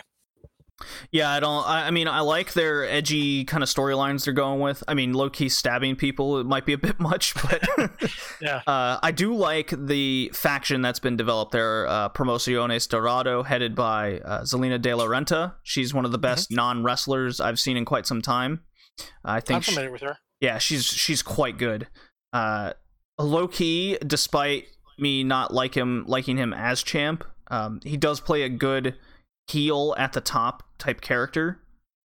Your opinion on Low Ki might, might differ, but I think they've done a good job developing him himself. Uh, I do like I do like the format of the show. I do like the format where it starts off with a match, then you have a midpoint where there's a bunch of promo packages to emphasize storylines and whatnot. They might have some backstage stuff and people getting jumped and kind of deal. I love that stuff. And then they have your main event. Uh, you know, may, might have a, a third match in there every now and again to develop more talent. Um, so I think their format's really good. But are they stagnant? I would agree with you, Red. They're they're they're missing something. Uh, whether it's um, whether it's talent getting over, maybe their storylines are aren't grabbing the crowd kind of deal. Mhm. Uh, there's a, there's a number of things that that, that could be improved upon for sure. So, alrighty. uh, on to Impact. Oh, this is going to be a conversation. oh boy. So Impact Homecoming, uh, something I was quite excited for, Red. Actually, I remember. Yeah. I even thought about driving over to Nashville at the asylum and going to this thing, but I'm glad I didn't. Uh, yeah, I, I didn't uh, watch the pay per view by any means, but I, I heard it was not anything compared to the last couple of them that they did, which were good, uh, versus what they pulled off here. I know it was uh, a lot of people described it to be a botch fest. yes, yeah, it was. Uh, it was an unlucky botch fest. I would describe it as. Mhm. Um, so the, let, let's get the positives and uh, some some of the talking points here first. Uh, I think there's one big positive coming out of it anyway. Oh, sure. Uh, they're really pulling a nice reset here, I think, with the new TV deal in the US with Pursuit. Uh, it's also owned by Anthem. Um, and they also officially announced their simulcasting on their Twitch channel, which is also awesome, uh, which I've been watching on Twitch because I don't have Pursuit, which is probably why they're on Twitch now. so that's good. Uh, they have a TV channel. Uh, since they're part, since Anthem owns them, and that's Anthem's channel, I think they'll get treated better on that channel, despite it being for a less audience. But Twitch is 100% a good, positive thing to have. So there's that. Uh, the show as a whole, I think it was harmless while it was a mess. Uh, it had a good old school early TNA 2002 vibe to it all, you know, but at the same time, that's not really good enough because it felt like it was an under underproduced indie show with very questionable booking and just okay to decent matches.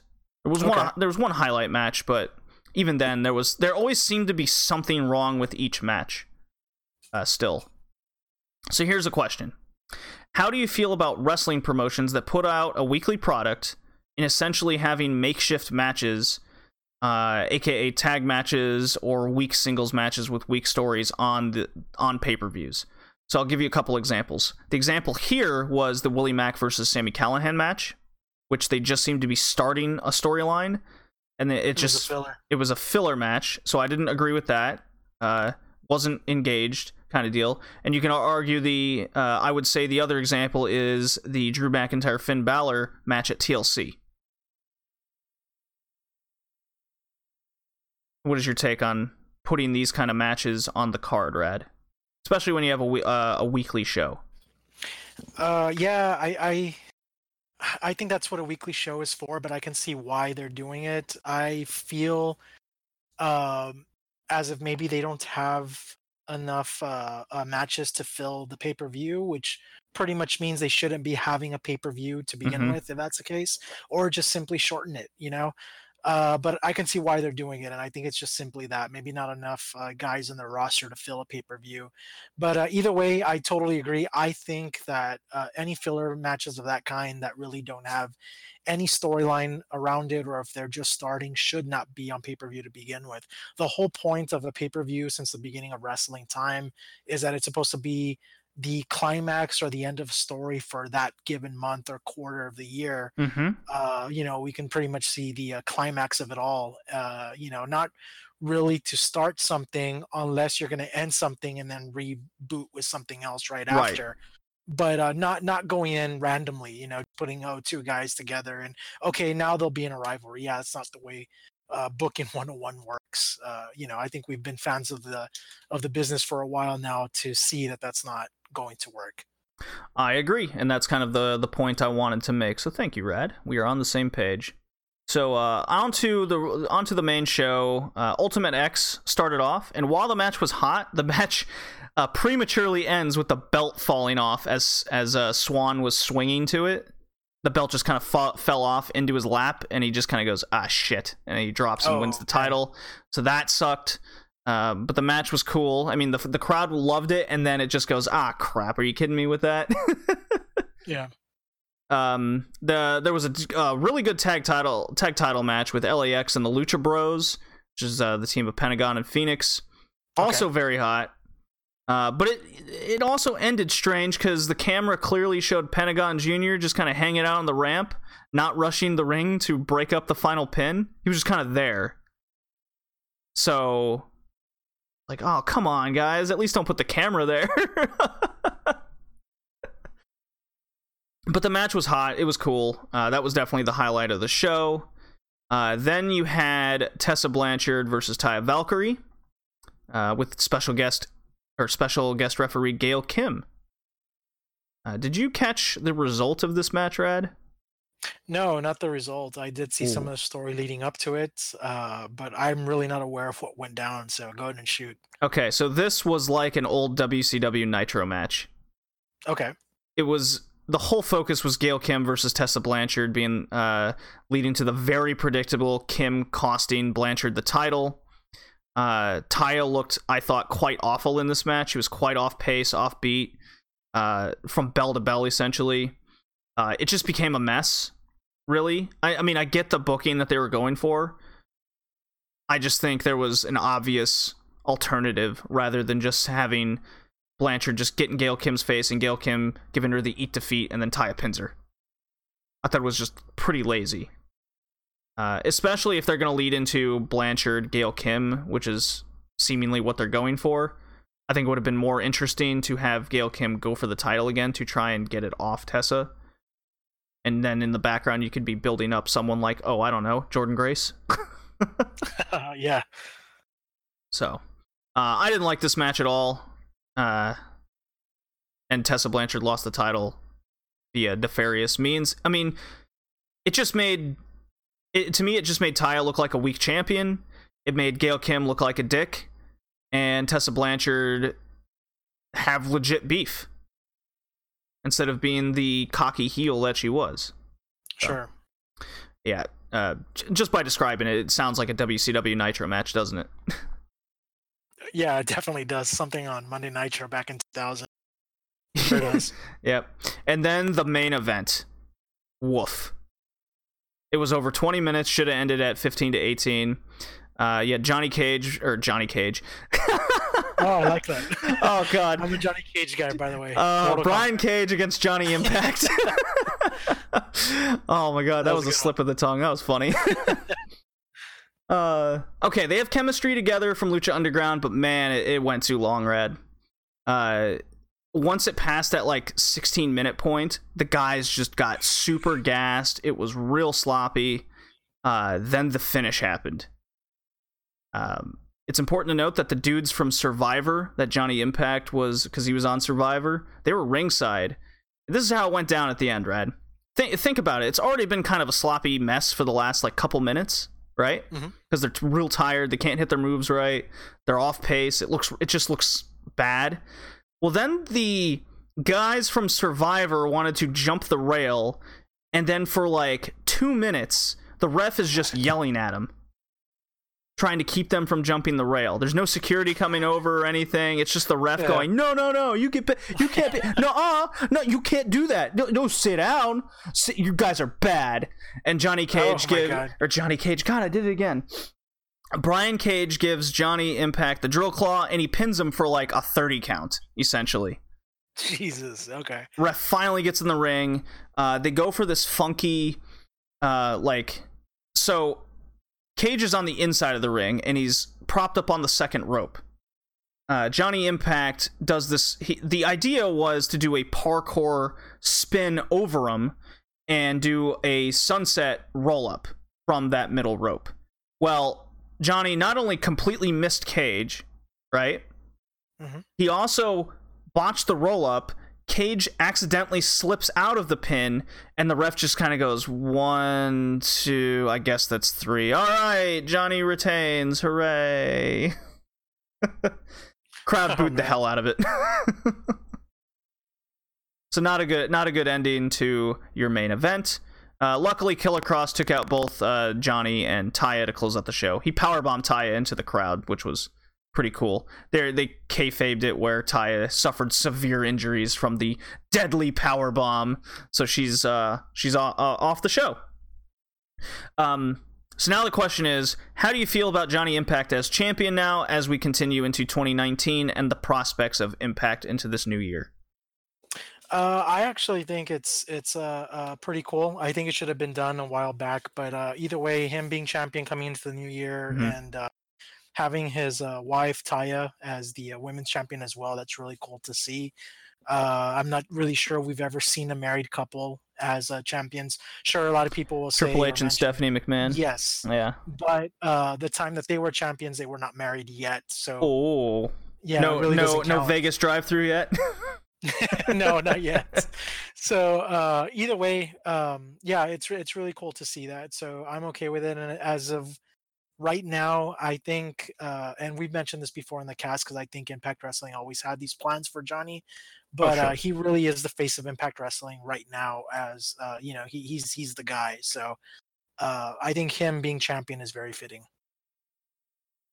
So they always they always say he's he's got the look of the champion, and this comes from the Austin Aries. And the whole idea of Austin Aries being the dick that he was was to build up Johnny Impact as that legitimate champion who's never won the big one, and he finally did. I mean, it, it was a good moment at Bound for Glory, uh, and and Austin Aries did his job. He got he got Johnny o- over, right? Sure.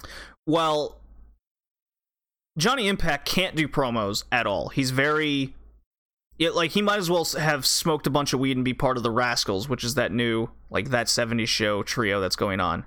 He might as well be part of that and he he he'd probably come off better because then his promos would make sense. But until then, he's very boring. Uh he doesn't come across as likable, I would say, especially with getting the survivor guys involved. Um and people can't relate to him because he looks like the million dollars, you know, kind of kind of persona, right? I don't think that flows well in into this new year, new age. Uh, Right. Does he belong at the top? I would agree he would, but to hold the title, I don't think so. And with that, we can get into the very first impact on Pursuit and Twitch from yesterday, actually. So we're coming we're coming into this fresh. Um, so the top guys are clearly going to be Johnny Impact, Brian Cage, Killer Kross, Eli Drake, and then you got guys like Pentagon and Fénix in the wings. The X division, you have Callihan, Swann, uh, Willie Mack, Matt Sydal, uh, with plenty to step in. So this is a much better situation than what Impact was going into 2018 last year hmm much better. Uh, you might remember us trying to figure out like who the guys are going to be at the top. The roster's devastated. There's like no one there. Uh, everyone's like getting out of their Yeah, I- contracts. I, think they've they've uh, they've managed throughout the year have come to maybe like a uh, uh, a stable uh, status. Um, does this mean a positive future? I don't know. It seems to me that every year Impact Wrestling is always looking for like a new uh, channel to be featured on, or they're like on their last, you know, strings, every bound for Mhm. glory, you know, always teasing that somebody's gonna come and swoop them up, pick up their videotape library. It's always something. It's like they should have died a long time ago, but I am actually surprised that they are not and they still continue. Uh, you know, the impact wrestling we're seeing today is definitely not the same TNA we saw uh, you know, 10, 15 years ago. Uh, but either way, it is uh, it is surprising. It is impressive that they're still around. Uh, but right now, I will give them that credibility that they're actually a stable organization versus a year ago. That I think everything was just all over the place. Yes, uh, they're in a much more stable situation. Uh, they're on a channel that actually wants to invest in them for once. Uh, is there a large audience? No, it's not as large as what they used to be on. But the difference is Anthem seems to care more. And now that they're on Twitch, they can expand their audience more there as well. And they have a stable roster for the first time in God knows how long. Uh, so that those are the positives. The negatives are still kind of the stigma that's behind it, the uh, the stink of TNA, as a lot of people like throwing around. Uh, so with that, let's get into what happened on Impact, the fallout from Homecoming. Well, there's only 250 people in this really tiny uh, gym or wherever they were at in the asylum, so it it's coming across as they're back to 2000 two, three, four era type stuff. They have a they have a small roster of guys. They're all very indie. There's some standouts, uh, and there's potential there. Uh, so that's that's the vibe I'm getting from it. And then you got the vibe of the bookers that are behind it with you know Don Callis and company um, that want to make Impact more edgy.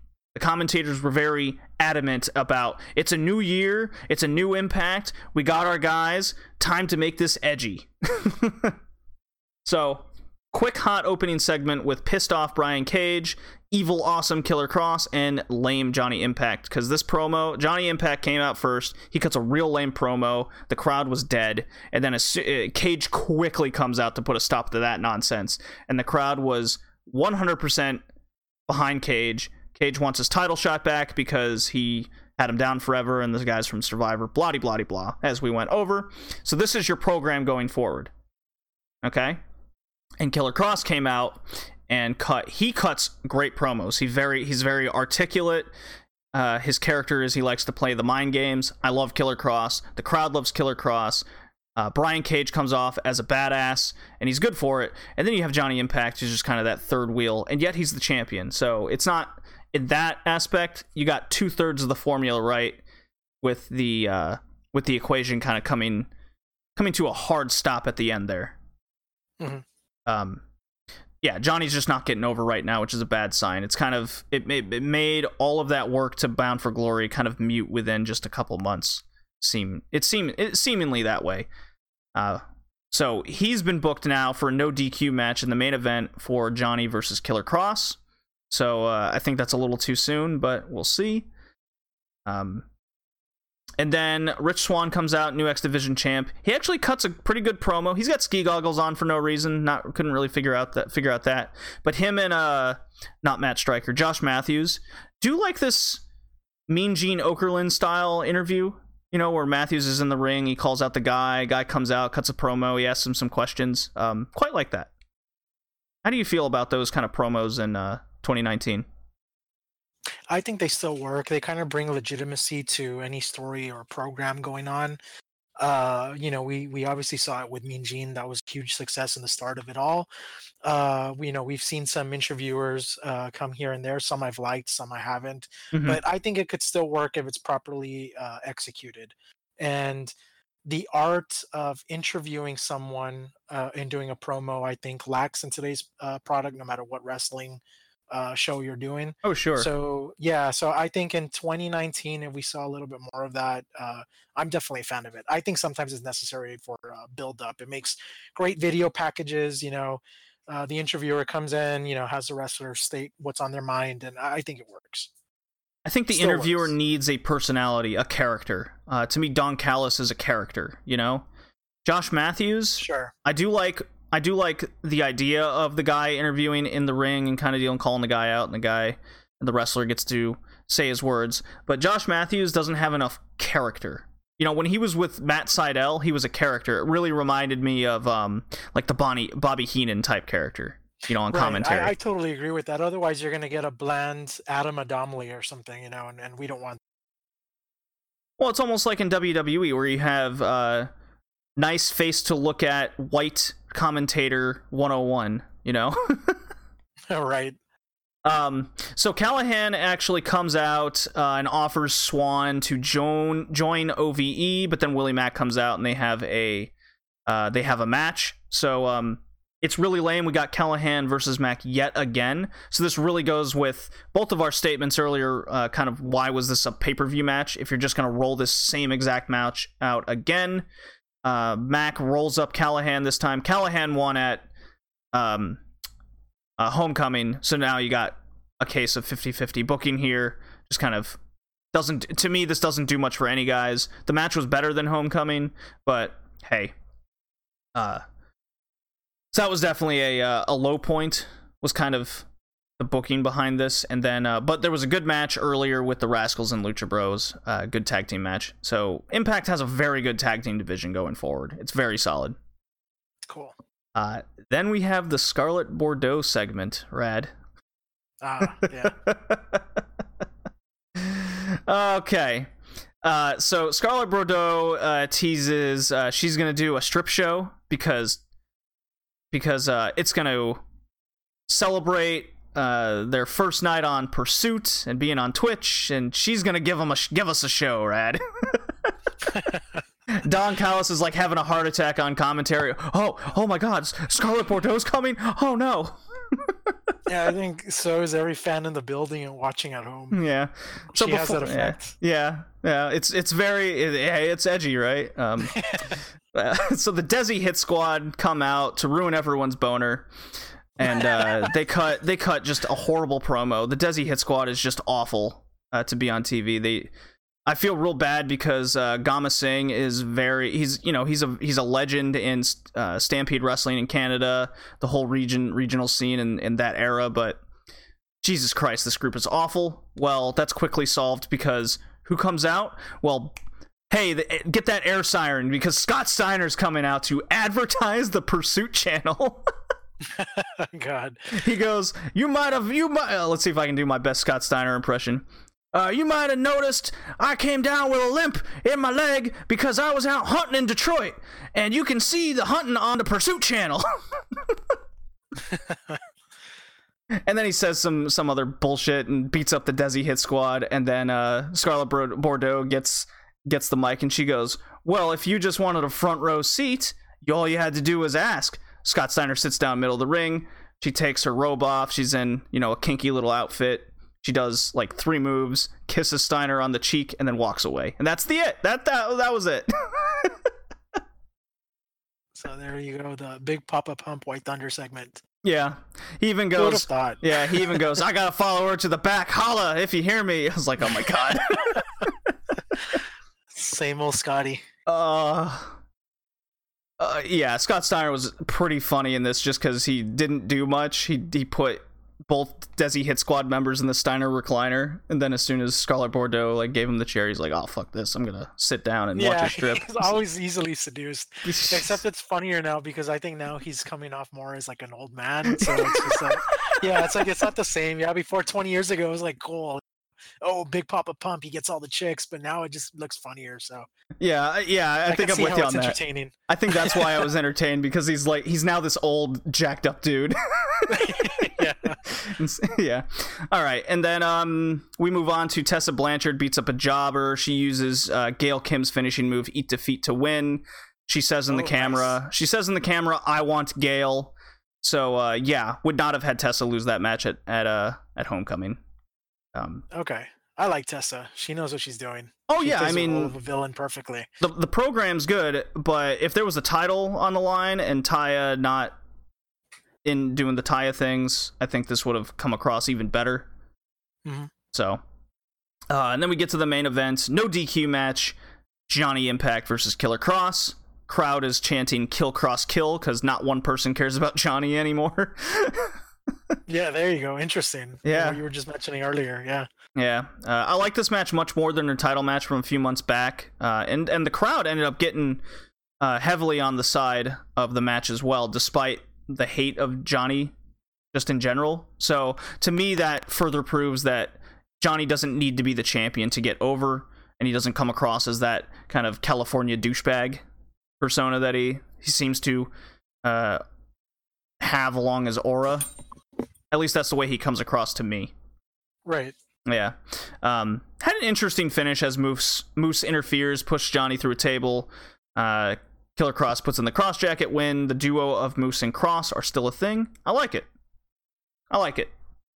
So a lot of ups and downs on on Impact, uh, but entertaining, I would say. Entertaining and stable, uh, regardless what they got going on.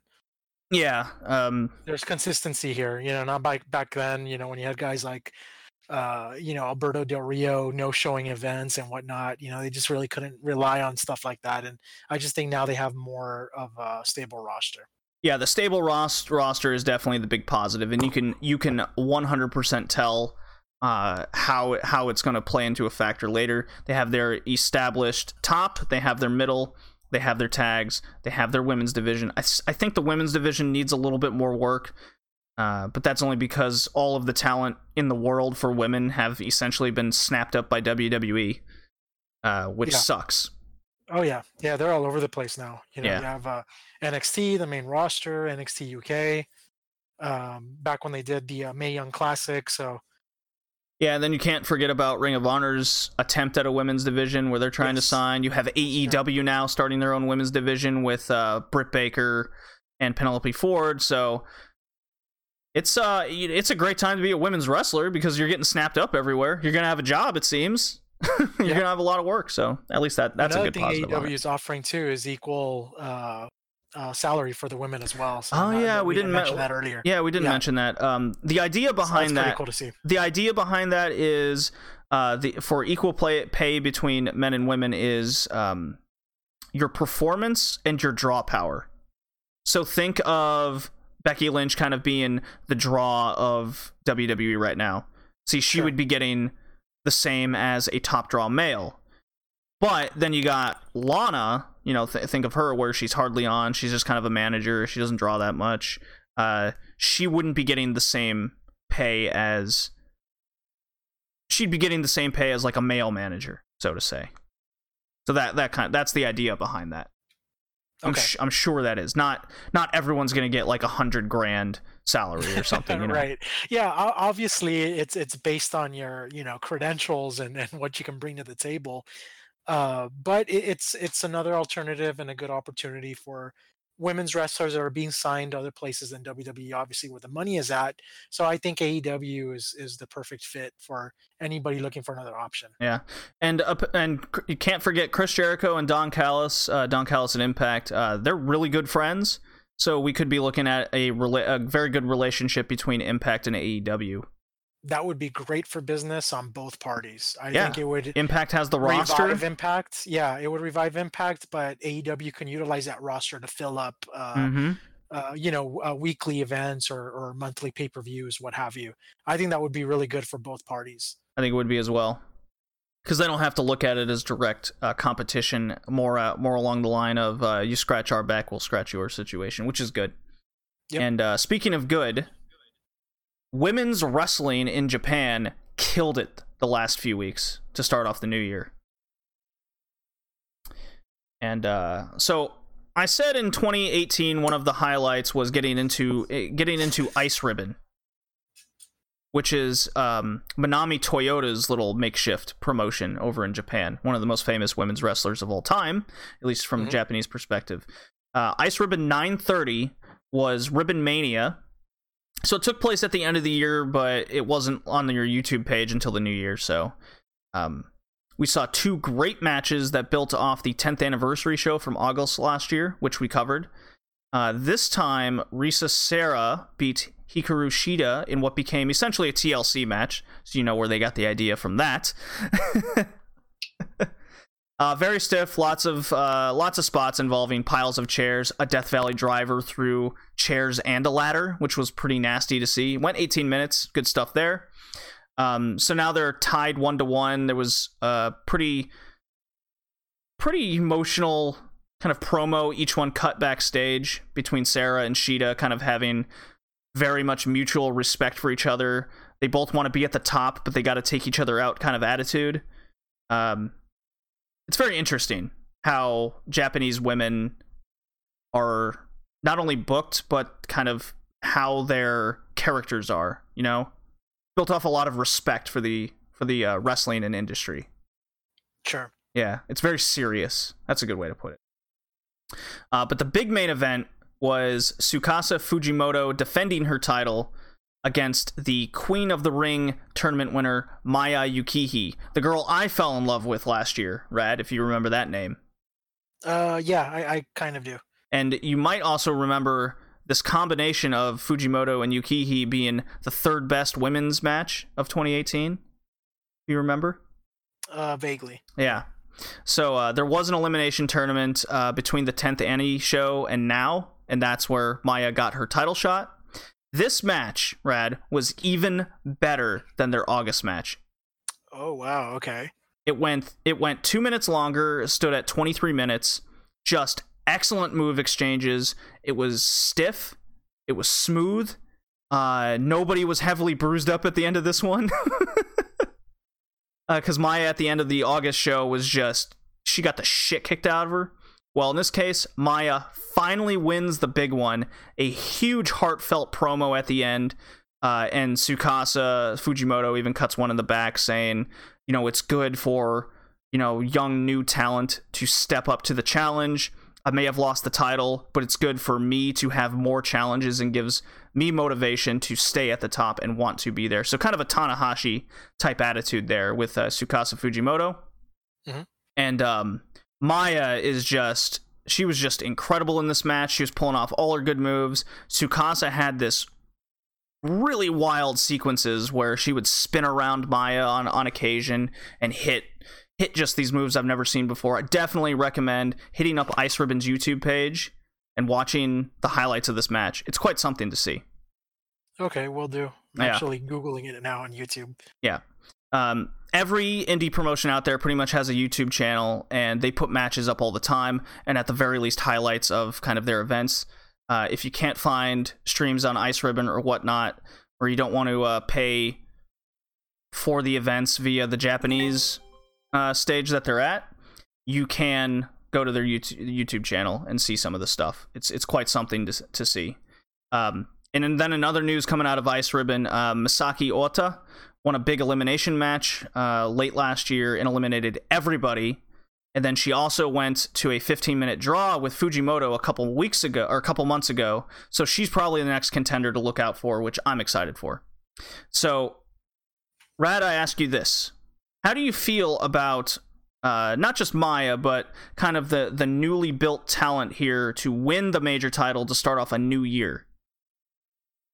I think that's uh, I think that's good. I mean, when you have a new year, that's pretty much your chance to uh, reboot any product. We were just talking about reboots earlier.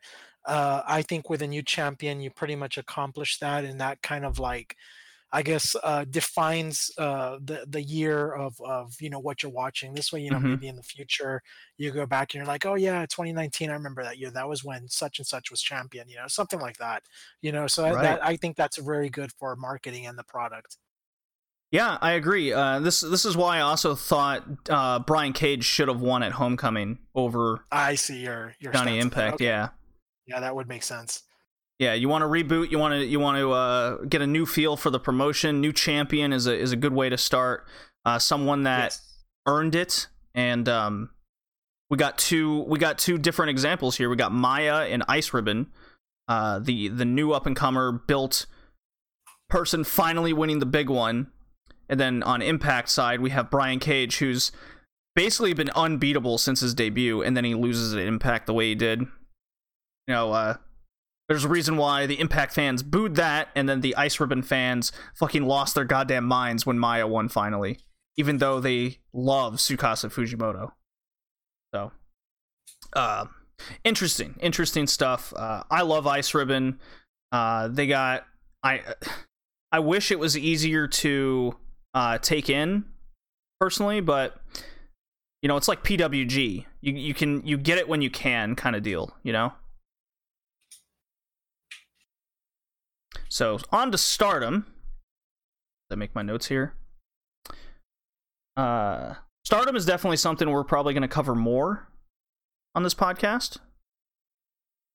Cover Okay. covering all their shows. And uh for that.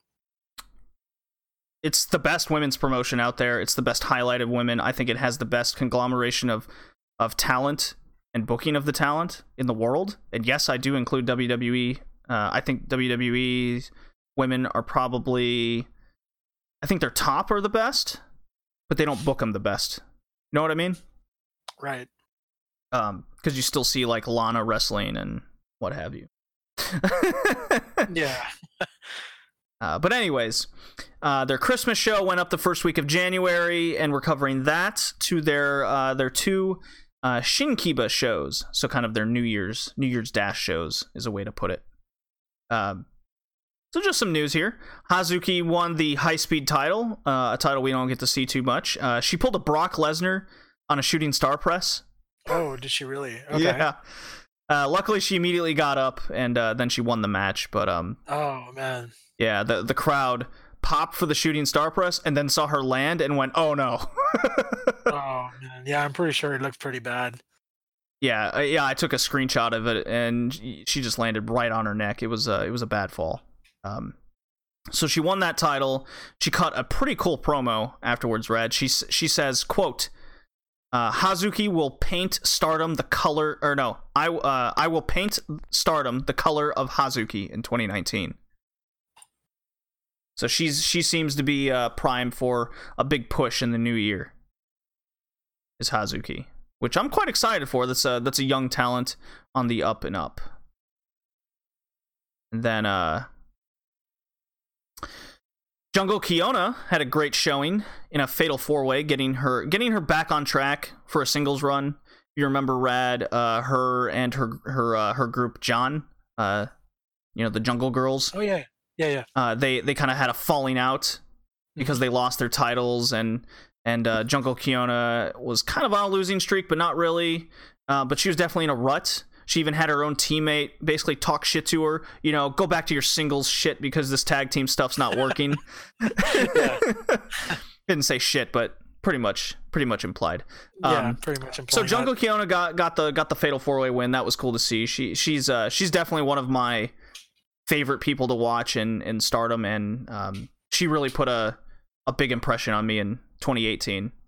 Um, Momo and Utami Hayashishita, our rookie of the year last year, defended the tag belts. Already making a name for herself. Yeah, oh yeah, big time. And this is no exception. So she defends the tag tag belts here against star members Saki and Tam Nakano. So good stuff. Um some shit talk was made post match as Momo said Stars is nothing without Mayu Iwatani, and Tam Nakano took a real negative to that. Uh, she was insulted. Uh, but Tam Nakano's been like a pushover in stardom for about the last eight months. She got like one win in the uh, five star Grand Prix, aka the G1. You want to compare? Mhm. Um, so this was kind of uh, the building of a Momo Tam Nakano feud for the white belt that Momo has, and Tam Nakano is kind of coming off as that um, that uh, that wrestler that's kind of in a rut and needs a win, and uh, going up against someone like uh, the champion Momo here uh, could get her back on, at least get her a good babyface little underdog run. So that that was the hint there. So then uh here's something that I was not expecting watching the show, Red, and I highly hope you check this out. There's a new wrestler, newly trained, called Sadie Grib, Gi- Sadie Gribbs, Sadie Gibbs out of the UK. Sadie Gibbs, and she's in Stardom right now. Uh, she's been working Stardom. She's also in Pro Wrestling Eve, because Pro Wrestling Eve, uh, with the with 2019 happening, all of their talent are signed with NXT UK, right? So now they can't work in Eve anymore, pretty much. Okay, so Eve introduced all these new people to finish out 2018, and Sadie Gibbs was one of them. Uh, she's she's uh, been training the last couple years. Well, she's she showed up in Stardom for the first time, and what does she do? she pulls off a osprey like back handspring moonsault over the top rope to the outside Oh, just in this just in this tag match and i just went what the fuck was that oh my god. She left a huge impression on me. There was even a battle royal uh in which um jamie hayter was kind of talking shit to her and they were egging her on. And how does she eliminate herself? She does this back handspring moonsault. The crowd just goes nuts for her. Just doing this one move. Do you remember when uh ember moon first debuted in nxt and she pulled off the eclipse and everyone just like lost their mind because Oh, it was yeah, just so cool it was like that Yeah. Okay. yeah so sadie gibbs is a definitely the one name to uh, check out. Okay. she is a name to look out for.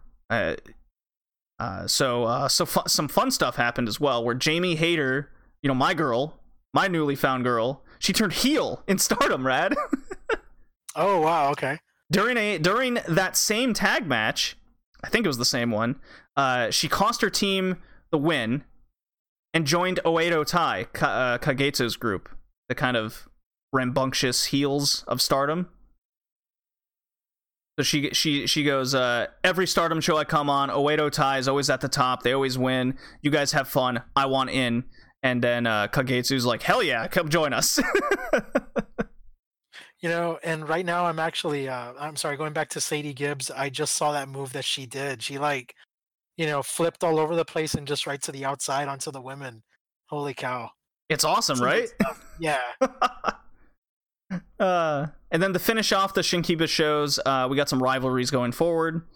Um, Hazuki talking shit to Starlight Kid, uh, the very adorable luchadora type character in, in Stardom. So um, the high speed belt uh, will be those two going forward um, to the Osaka show uh, later this month. Uh, Starlight Kid lost her Rising Stars belt, so that's kind of your rookie belt in Stardom, to Utami. so Utami's a double champion now. And we're only two weeks into 2019. Wow, and yeah, it's like so quick. Yeah. Debuts five star Grand Prix. She wins the tag titles after the uh after the uh the G one version of the of the tag team tournament, and now she's the rookie champion. Uh and Utami even cut a promo saying she's going for all the gold in 2019. So we got Hazuki saying she's gonna paint the the color of her, and then we got Utami saying she's gonna win all the gold. So uh the young talent is rising in stardom. Um It's there was almost about like a new era. yeah, it definitely feels like that, especially with Kairi and Io Shirai leaving. That's big. There's rumors of Mayu Iwatani uh, possibly signing somewhere else. I know AEW met with her. I don't think she'll sign with AEW, but working out a deal at least with kind of Ring of Honor. She she has a three year visa with Ring of Honor, so may, we might see Mayu get more time in Ring of Honor before AEW, but it's definitely something to note because she wasn't in the Rising Stars Battle Royal, or not Rising Stars, the New Year's Battle Royal, uh, in which we saw Starlight Kid actually win. So right after she lost her title, um, she eliminated Utami to uh, and a and um, a couple other people to essentially get her win back and make her look strong going into her going for a belt that's above the the rookie belt now. So pretty cool stuff. And then more Momo won't leave Tam Nakano alone, constantly putting her down. Um, it's a good little redemption babyface character challenge for the white belt. I like it. I like all this stuff going forward in Stardom. A lot of stories going on. Yeah. Yeah, new era, as you said, Red. Yeah, new era. It's it's uh if if you if you're looking to get into Stardom, this would be the right time for sure. Uh, new new faces, new pushes. Uh, it seems Kagetsu might be losing that red belt sooner rather than later. Um, the hint is, uh, no, Jungle Kyona and Kagetsu are going at it one more time. I'm very curious to see if Jungle Kyona will win that title. So we have a lot of rivalries to kickstart the year. It's really cool. It's very intriguing. But again, it's serious, so it's not for everybody. But it's it, the the talent is there. Okay, so I gotta make my notes for Stardom. Am I convinced you need to watch Stardom yet, Red? Oh, definitely. Yeah, it's something that I need to uh to uh, work on. Maybe uh, getting a subscription for them as Yeah. well. It's like four or five dollars a month. It's not expensive. Yeah, It's very cheap. Yeah. And you can pick and choose the matches, and they have little little funny promos before each match for all the people. Uh, it's usually a lot of Japanese. We're gonna win this match. I hope to get a win back kind of thing. But hey, when you got people like Kagetsu just being like, uh, she she cut some random stuff like, uh, "I'm gonna beat you in a minute. Here's this cup ramen because that's how long it takes to to cook it," and she hands it to an audience member. Nice. Time this. that's funny. All right. I think it's time for another drop, so we can uh, time this sucker. And uh, Rad, if you need to take a break, now would be the time. Okay, sounds good. Let me go and take get another break. I mean, uh, get another drink. I'll be right back. Cool. How does Kevin try to defend a possibly bad video game? I'm telling you, that was the I worst mean, part of the to be- game. You're trying to make logic out of an Man, NES you game. just did the Like, same for D. I just, I, I think it's a good. I think it's an like. I think it's above average. I'm not saying it's great. yeah, yeah, I know, I know. It's just like all right. Maybe it's the fact that it's an acid trip, like in a cartridge. Yeah, I suppose. Maybe that's why I thought it was fun. I I don't just know. also thought it was funny when you would, would turn the game on. It's just Freddy Krueger standing there. It's like, oh, it's like, all right, let's do this. This Freddy Krueger. You fucking pop in and you hear this goofy ass music. You can listen to further banter from the Red Leaf Retrocast via iTunes, Stitcher Smart Radio, Spotify, and all your favorite podcasting outlets. And now, back to our regular show.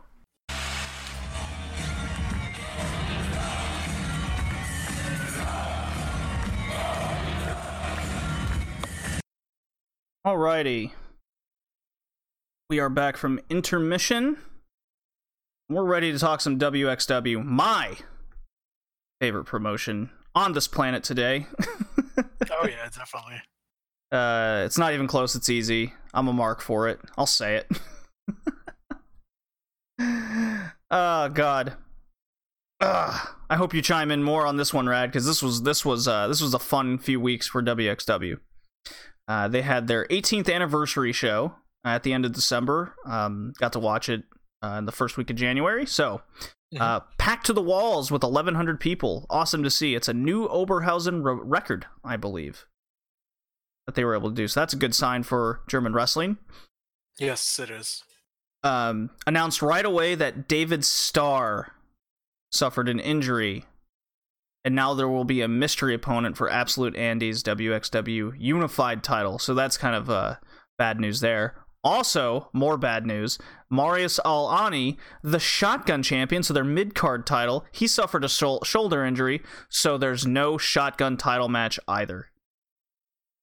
So both champions, uh, outside the tag champions, are injured to announce the start of the show. Not good news, right?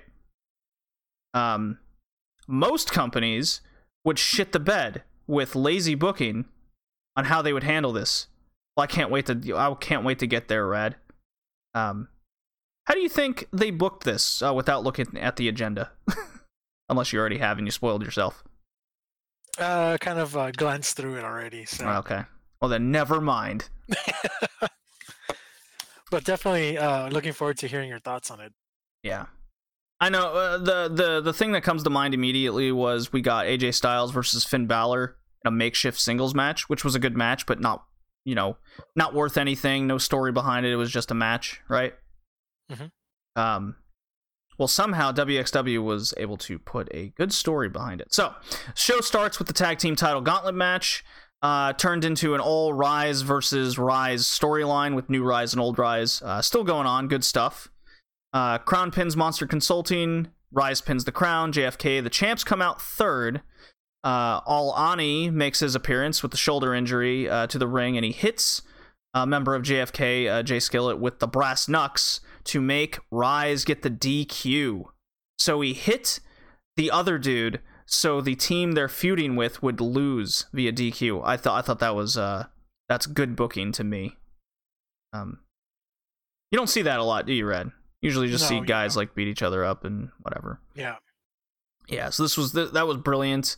Uh, Rise was super pissed off, um, but the new the team New Rise uh, came out last uh, after a little more shenanigans and more brass knucks from Tarkan Aslan. We got new tag champs. The crowd goes boo hard. Oh, really? They okay. hated New Rise winning the title the way they did. Uh, it made the heel team JFK. They they like looked at each other, looked at Rise, and they're like, "What the fuck, man?" so JFK coming off strong despite uh, them losing.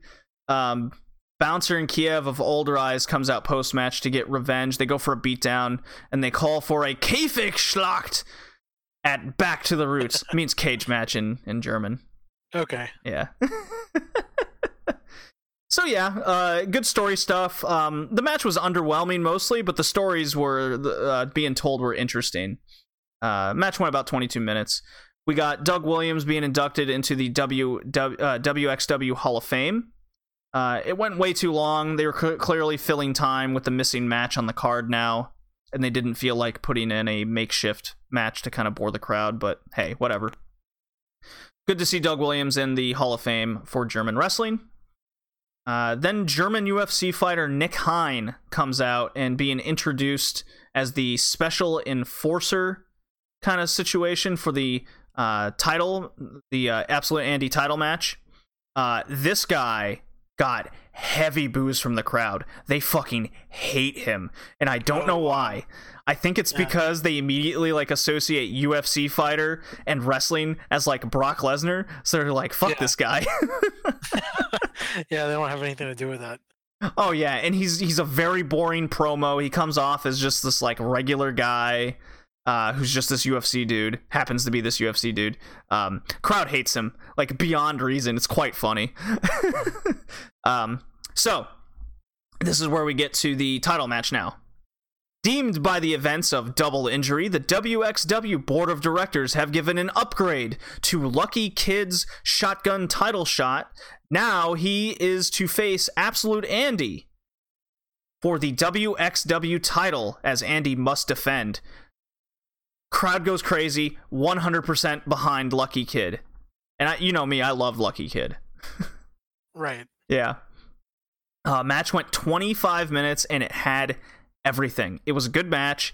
It reminded me so heavily heavily of something out of the 90s in WCW. Oh, cool. Okay. You would love this match, Rad. yeah. Uh, it had Al Ani in- interference. Um, Andy's foot under the rope. Uh, with Lucky Kid like overcoming the odds, John Cena style. Uh, the special enforcer Dick Hine, as I'm gonna call him, uh, reverses the decision to have the heel. Uh, re- like the, the so the match gets restarted. Andy dick kicks Lucky Kid because everyone thinks Lucky Kid's the champ. Even WXW themselves put out on Twitter that Lucky Kid had won the title, and I had people spoil the match for me. So I'm like, what the fuck Oh happened? Well, Yeah. WXW pulled one on their own social media because when I watched the match and then it got restarted, I'm like, what the fuck's happening? I got swerved on social media, rad. Okay. So match gets restarted. Uh, Absolute Andy Dick uh, kicks Lucky Kid in the dick. Uh, F5 F5 Dominator wins. Um, Nick Hein re- uh, reluctant, reluctantly handle hands the title to uh, Absolute Andy, and um, people booed Absolute Andy winning hard, right? Because the the huge baby face Lucky Kid, the up and comer, had won the title, but now it was taken away from him. And then uh, Nick, as soon as Nick Hein got in the ring, all of a sudden everyone's hate for Absolute Andy just disappeared. Suddenly satisfied. the dude who has been heavily booed since winning since his run in March last year, winning 16 carat gold, all the, like immediately becomes a babyface when up against this UFC fighter. It's quite funny Oh man. because to finish it off, Andy kicks Nick Hein in the dick and gets this huge ovation from the crowd. so it's the opposite of what clearly what WXW wanted, you know? Right. So um then Ilya Dragunov comes on the screen and uh he cuts a promo in Dragunov style and then he goes uh, you keep winning one over, and then at Back to the Roots, we will have a Käfig Schlacht. if you couldn't So tell, back, match? yeah, if you couldn't tell, Back to the Roots is kind of uh, think of Hell in a Cell, but it's cage match. Everything Uh. everything's kind of focused around a cage match. So poor lucky kid, but hey, uh, Andy's still a dick, right? Right. So what is your thoughts on this guy constantly retaining the title via these uh, dick kick shenanigans? Uh, well, if he's trying to play the uh the role of a heel, which I would assume is the case here. yes, very uh, much so. yeah, I, I would say uh, by all means. I mean, hey, it's part of what he's doing. So if it gets the fans to uh to hate on him for the right reasons, I say by all means go for it. Yeah. Well, good stuff. I I I definitely highly recommend Rad you you seek out this main event or it's it wasn't even the main event. It was uh the co-main event, this match. Uh like I said, it's very 90s WCW booking-esque and it worked. Yeah, sounds like it. Yeah. Um, so I'm not sure what the plan here is with the UFC fighter Nick Hein going forward. The crowd definitely hates him. Uh, I did mention even Andy got cheers after punting him in the dick. Um, so Nick Hein was uh, announced as the special guest ref for the Käfig Schlacht between Dragunov and Andy. So I hope we don't. My hope is we don't get a Taya, Valkyrie, Tessa Blanchard with Gail Kim situation Oh, okay. that would really blow in my mind but who knows wxw uh, hasn't let me down yet in their booking um, what are your thoughts about bringing in this ufc fighter into uh, into the promotion Uh, if he if that's what he wants to do, and if it brings more awareness to the product, uh, go for it. It's just that I think right now we live in a time of age. There's a lot of uh, uh, indie wrestling marks that might not accept that. Going back to what you just mentioned earlier Mhm. about how we all just see MMA guys as another Brock Lesnar, right so they're just not wanting to have any of it. Uh, you know, it's even happening to Ronda Rousey, and that's unfortunate for her, but it is what it is. And I think wrestling fans despise the uh, MMA scene crossing over to our side. i'll give you an example of, of who's an uh, an mma ufc guy who's working and that's an mlw with uh, filthy tom lawler and uh, I, th- I think it has a lot to do with how they're booking him. And this is what MLW is doing very right. They're making him a UFC fighter, right? A legit badass, but he has to work for everything instead of just he's put at the top kind of deal. And he even has Right. and he even has this little UFC group where he's called where it's called uh, Team Filthy because UFC always has their like band of minions kind of deal sure. you know uh, so that's what they're doing in mlw so i'm very curious to see if if uh, wxw goes goes that route with the nick hein or he's just kind of this one-off special guest referee kind of situation and something to get kind of in the news in germany. We'll we'll we'll see. Um, i have my reservations about it uh, but hey if if the crowd loves this ufc guy watching him get kicked in the dick all the time then hey more power to him i guess. Uh, the main event of uh, 18th Annie was uh, British Strong Style, Tyler Bate, Pete Dunne, and Trent Seven versus Ringkampf with the returning Axel Dieter Jr. teaming with uh, the rest of Ringkampf, Walter, and Timothy Thatcher. So this was a 30 minute match, and they tore the fucking house down. Sounds like it. Yeah. It had your typical uh, technical start. You know, they're, the WXW's in the smaller ring, so they got to work with what they got. So that catch style uh, really works, and the crowd knows it. Um, lots of back and forth. Uh, Dieter Dieter Jr. You could tell was kind of out of his element. He hasn't wrestled uh, like this in a long time, being kind of in purgatory of NXT with no plan for him over the last like year, year and a half. Uh, so he's just kind of getting getting his bearings back. But he was super over. The crowd fucking loved him.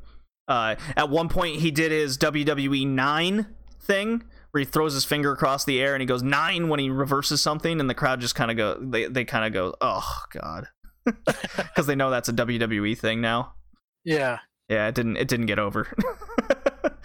like, oh yeah, a German saying nine. Oh, how funny, right? so that didn't that didn't get over. He only did it the one time. He usually does it like multiple times during a match. Um, like Not uh, this time. not this time. He's like, okay, that didn't Yeah, work. yeah, I, won't, yeah. I won't do that again. uh, surprisingly enough, Thatcher uh, used his new kind of pin finisher on Trent Seven for the win. The Trent Seven took the pinfall. Ringkampf wins. Post match, Dieter announced his entry into the 16 carat tournament come March. Fuck yeah, the crowd went insane. So Dieter will be back in WXW going forward. Uh, he seems to have a more lax NXT UK contract than others. Great to see. Good show. Uh, a little long in the middle. Kind of, you know, they were missing the match, but uh, title match was booked very entertainingly, and the main event delivered on all fronts. I, I like the show, Red. Big surprise, right? all right. So, on to uh, road to back to the roots because uh, shot the, the the weekly show shotgun is uh, no longer a thing now that Christian Michael Jakobi is uh, he stepped away. That was his brainchild. It was just a lot of uh, work to take on for a small indie promotion doing a weekly show. Okay. So now they're doing the New Japan type thing where it's a uh, a road to show. So they this is where they're gonna hype up a lot of the the rivalries and and do backstage promos and um have kind of makeshift tag matches and what have you to hype up the ma- the events for the upcoming pay per view.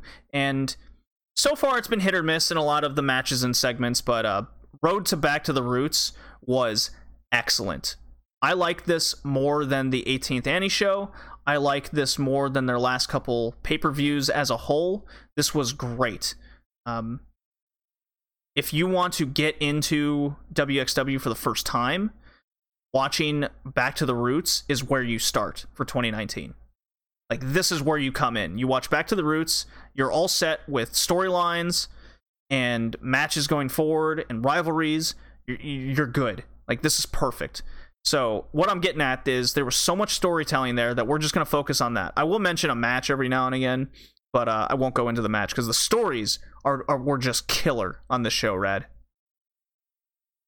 Uh, Absolute Andy was killer and had hot, hot fire promos all night. There was like four segments with the guy, right? And they were all different. I don't know what's I I don't know how he's doing it, but he has just been great the last like 6 to 8 months. And all of his promos fit his character on top of that. He's the cocky champ, he's the heel champ, and he's the scared champ. He does all So- three. What he's doing is really working then. it's really working. Uh, so let me just run down like what what he was saying, uh, and then uh, then you can uh, tell me your thoughts. Okay. Uh, he's not washed up. He's only 27. He has much more to give. By the way, he's in his his mid to late 30s. uh, he got a phone call on Christmas Day after he defended the title from from some Greek gods like Zeus to join him on Mount Olympus. To join them.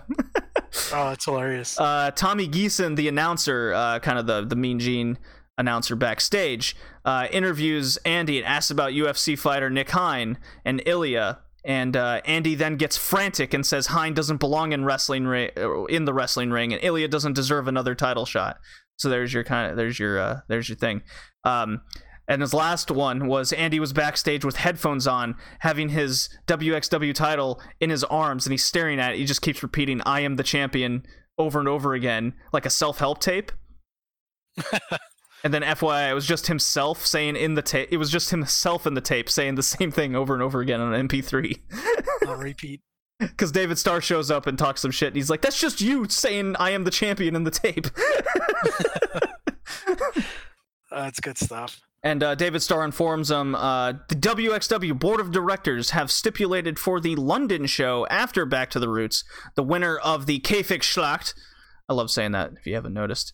Uh, will face David Starr. Pronounce Uh, it so well. Well, I do speak German, so uh, Yeah. since he missed uh, the 18th Annie shot due to injury, so fair enough. Uh, cool stuff. We have we have stakes involved, right?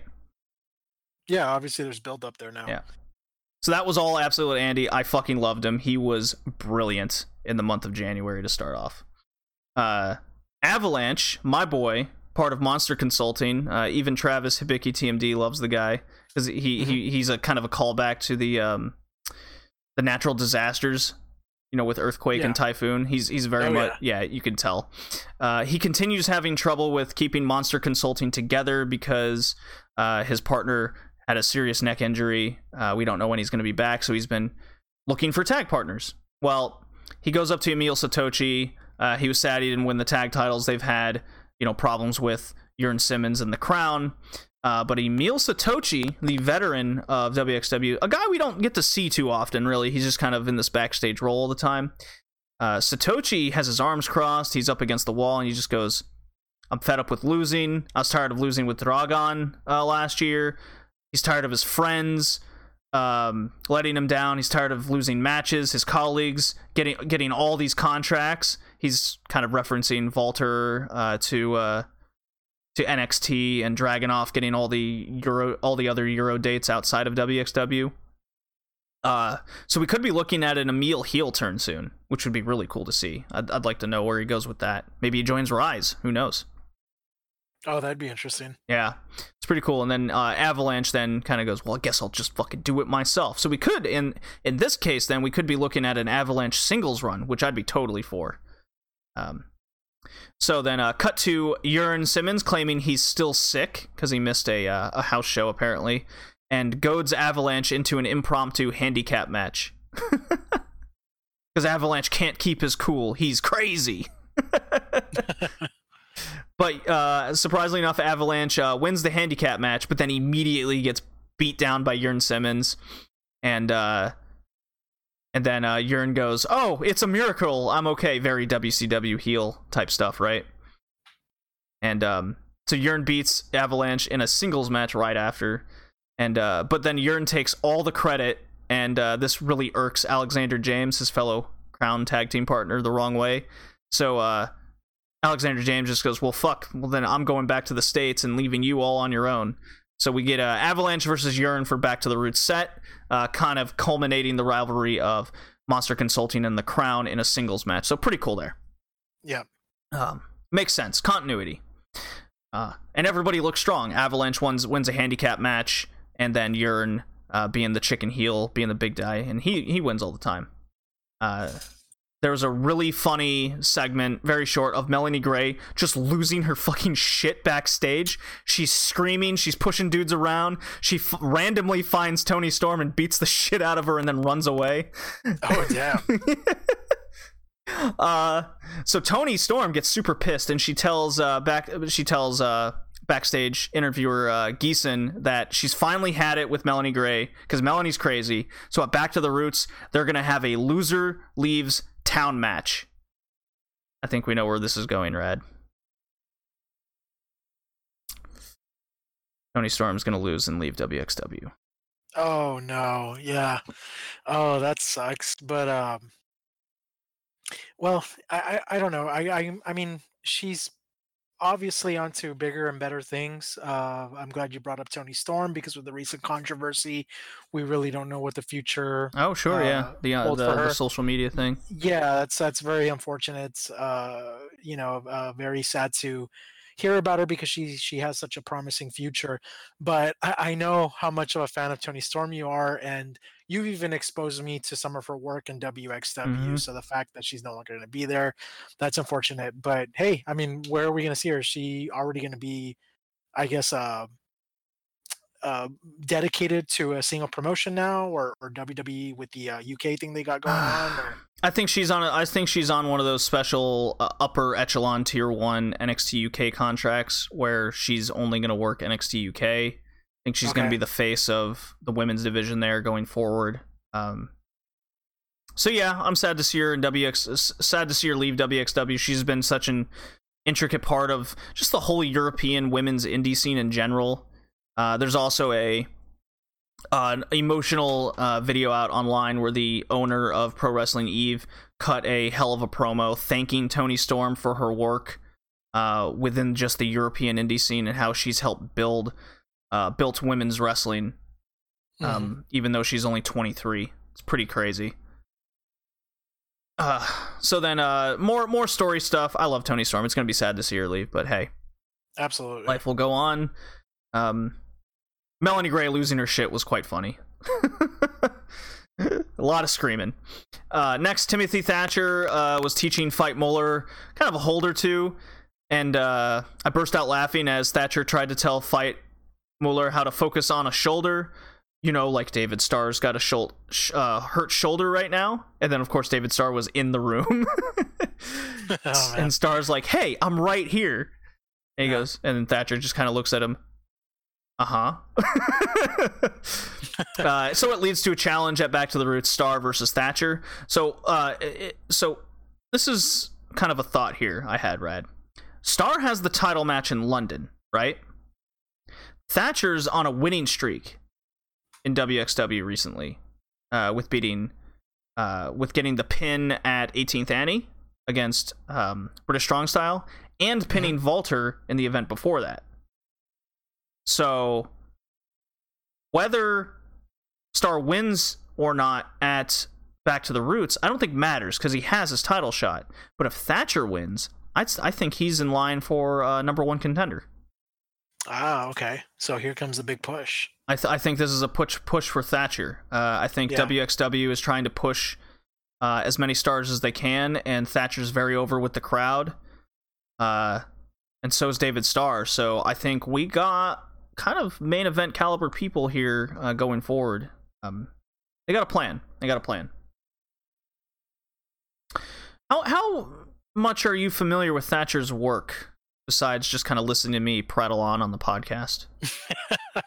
yeah, uh, pretty much on the podcast. I don't think I've really seen any of his work per se. At least not, Mhm. uh, you know, a new show or anything live for that matter.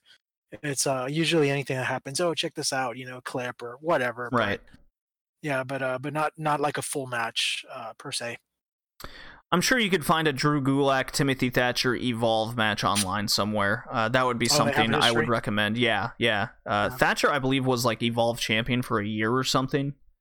Um, he helped build that promotion. Um, speaking of Evolve, right fast, that promotion's done. It, it's it's like NXT training ground now.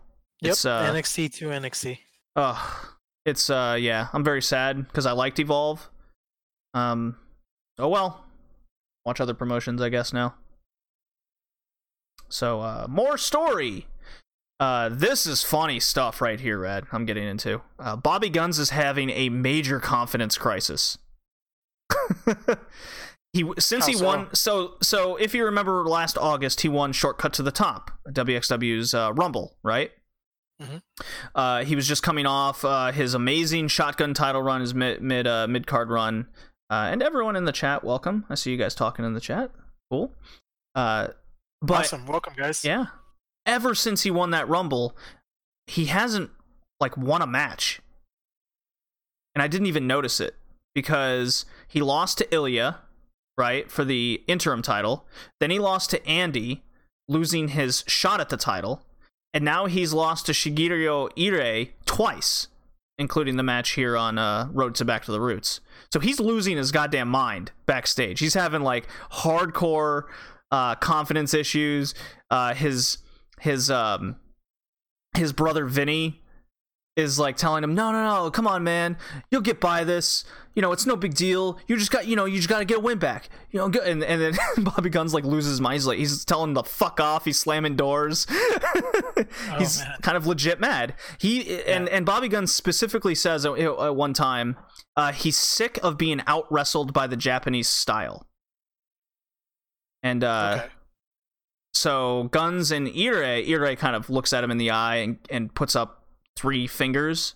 So they're gonna go at uh, go at it a third time for the sake of Bobby Guns' confidence at Back to the Roots. So we're getting a third match. So what what I take away, I, I'm curious to what you take away uh, from this whole losing streak that Guns is seemingly on to uh, the the uh, the main eventers, and now Irie losing twice. What do you take away from this? Uh, Because he, he I seemed to be in a huge push, right? Yeah, uh, suddenly, at least even when I was uh, exposed to the product, that's at least what I saw. Uh, it's interesting now that that's no longer the case. Um, I don't know. I'm even afraid to say that. Is he stuck at just uh, being on this losing streak, or you know, uh, obviously they're they're booking him this way for a reason, and I don't know Mhm. maybe if it's some kind of uh, build up or character growth. But you're more in tune with the story itself, so I really don't know what do they have Okay. going on for him right now. So you're worried that he might he might be stuck in the mid card. Right. They're not they're not confident he can he can handle main event uh and stuff. not that they're not confident. I just think maybe there's no room for him in the main event at this point. Oh, Okay. Uh, well, the King of Smoke style, I think, is definitely the future of WXW. Of barring, of course, WWE doesn't fucking snap him up. yeah. Um, but what I take away from this is Guns wasn't versatile enough as a wrestler to beat Absolute Andy and Ilya Dragunov. So Andy's got the smarts, he kept outsmarting him. Ilya was just um, stronger and more energetic. So I think he wasn't versatile enough. So once he figures out how to beat Irie, a Japanese style wrestler, he will not only have his mojo back, but he'll also be a stronger, better wrestler because now he can combat a different style. I think that's the story being told here. I might be overthinking it too, as I do. Uh, but hey, that could it could be the case. He could break out a new move to bre- to beat Irie, and that you know that'll be I've I've bettered the Japanese style. I've bettered this this guy who's beaten me twice kind of deal. They're making wins matter, basically, is what I'm looking at it, which I quite like. Yeah. Yeah.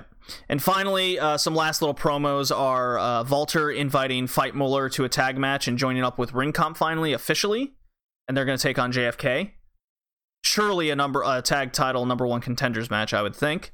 Uh, so hey, there's some there's a push for Veit Müller. Uh, not a huge push, but now he's in a in in, in a group that matches his style, and with Walter probably leaving now um, on a more on a, on a much bigger basis, uh, had has a uh, a hole to fill, and I think Veit Müller uh, fills it quite well, so that's good. Um, and then uh, Andy and Al Ani uh, take the piss out of each other before uh, their match against Ilya and Star in the main event. Mhm. So Andy's making old tag team jabs. Uh, they used to be called A4. Uh, while Al Ani says "piss off," I'm with Rise now. He puts the finger up. Um, th- th- this promo between each other led perfectly into their tag match. So the main event uh, was the tempor- temporary reunited A4 versus Unbesiegt Star. Because Ilya Dragunov's uh, nickname's Unbesiegbar, and then you got David Star, so they combined it. Un- Ah, Unbesiegt okay. Star. It's it's quite cool. Yeah. uh, this one, go watch it. I love the continuity of Al Ani and Andy uh, fucking with each other at the beginning. So Ilya and Star basically beat the hell out of them. so that's continuity of their rivalry from last year in 2018. Because you remember Andy just kept fucking over Al Ani. He was the one that turned I on him in the tag. Yeah. So they Yeah. didn't just forget about it. Uh, so uh, they they kept tricking each other to get the shit kicked out of each other by Star and Ilya for a good good chunk of the beginning, and then eventually they started working together out of spite because they were tired of getting beaten up. oh man. so they're like, all right, fine. so they reluctantly teamed together. Um, take uh take uh Dean Ambrose and um Drew McIntyre just being on the same team all of a sudden, and then they get they just get along because they're two heels now. That drives me nuts when they were in a feud for like what four months last year, and it's just happened not too long ago. Yeah. Uh, they didn't do that here. Uh, there was continuity. I, I quite like that. It's, it's good touch. Makes you care. Um, so the Back to the Roots looks uh, card looks very strong. Uh, Rise versus Rise is in a cage match, and all the belts are on the line: tag belt and the shotgun title. So if uh, Old Rise wins, they're all new champions. Okay. So that's that's really cool. So great, great show. The best Road to Shun done, uh, done to date easily. The main event was a banger. It was. I'm I'm saying this now. It was better than anything I just watched on NXT UK Takeover. This main event at Back to the Roots or Road to Back to the Roots. That's a little hint for the next podcast episode. there you go. So that was WXW. I'm excited for the next pay per view event, the first one of Yeah, 2019. a lot of stuff has gone down. so much story. Every match Yeah. matters. Every match has uh, stakes involved in some way or another. It's really cool stuff. Uh, they're doing a really good job to start out the uh, the new year. Alrighty. That brings us into progress, which has a lot less to talk about. but it was really it was a really good show. It was their uh, chapter 82 unboxing live, and what they do here is no wrestlers or matches are announced prior, so they're all surprises. Okay, Red. Okay. Um, and this is just basically I'll go down and uh, just read it off. It, it's it's not a lot to break down other than what it is. So um, there was a funny opener between Trent Seven defending his uh, Atlas title, their mid, mid um, upper mid card title, I guess as you can call it, against Los Santos. It was a comedy match. They had finger guns. Funny spot where Trent catches the finger gun and he points it at the crowd, and all the crowd duck, like the like a, a reverse wave. Oh wow. It was really funny. The crowd loved it. Um, Jordynne Grace beat Jinny to become the new women's champ. Match was okay, I guess. Uh, Marcel Bartel, aka Axel Dieter Jr., makes his return to progress in like 80 chapters uh, to face Eddie Dennis, but he lost. So I was sad to, sad to see that. Uh, Dennis is clearly being made into the next contender. Uh, on the other end, there was a fun six way battle with Chris Ridgway coming on top with a lot of stars mixed in that match. Uh, Chris Mhm. Ridgway seems to be the, the the star in the making on the UK indie scene. Because he even had a good match over in RPW at Cockpit 36 versus MK McKinnon. That's just a little side note. Uh, Aussie Open lose the tag titles to the returning tag team formation of the Swords of Essex. Does that name sound familiar, Red? Uh, I'm not sure if it does. Do you remember WC WCPW before they became Defiant, and it was uh, Will Ospreay and his little group with Bea Priestley? Oh yeah, yeah, yeah. Okay, I remember that. They have reformed now in Progress and won the tag belts. Ah, okay. Yeah, fun, fast-paced match. Heel Ospreay's great. Uh, it's a cool story how Robinson was the one that helped Ospreay beat Havoc at Chapter 75, and then in Ospreay's first match back to Progress since then uh, is here. So big pop, big win, continuity. Um, I do wish the stories were told better in Progress. You know, quicker, little bit more to it, like in WXW. But hey, it, it's it's simple, like a Ring of Honor to an extent. So I guess I can't fault it. I would just like to see a little bit more in that. Uh, but that Yeah. match was really good. The main event was fucking awesome. Uh, it's one of the best of the year, uh, even better than a lot of the Wrestle Kingdom matches. It was the it was posted as the end of the era to indie British wrestling, as Pete Dunne faced off against Tyler Bate,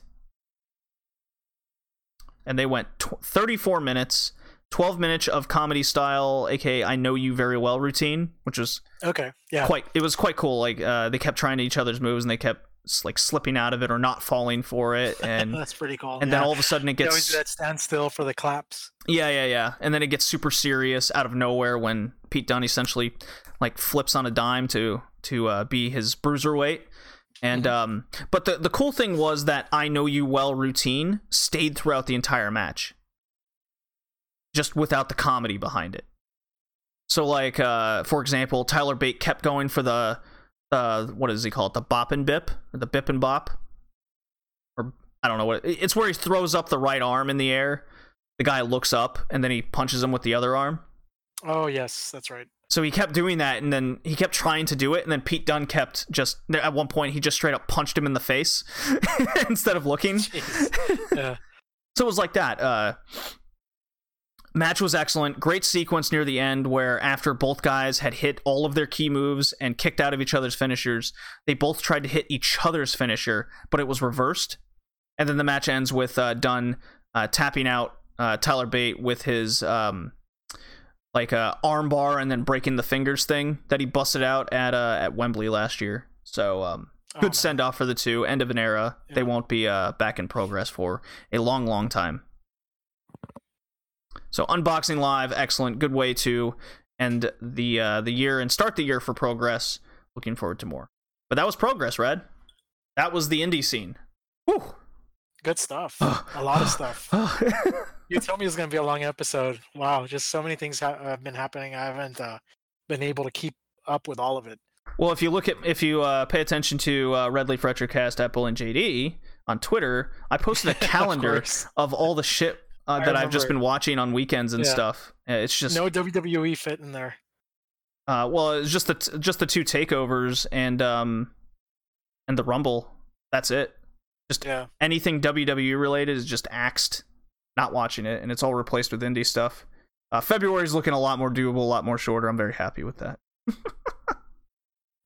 oh boy. Okay, time to finally talk Wrestle Kingdom, and I'm going to uh, not play it drop for once. We can just go right into it. Oh boy. And you watched Wrestle Kingdom. Yes, I did. I did not watch the whole event because unfortunately uh, I worked, so I couldn't see it live.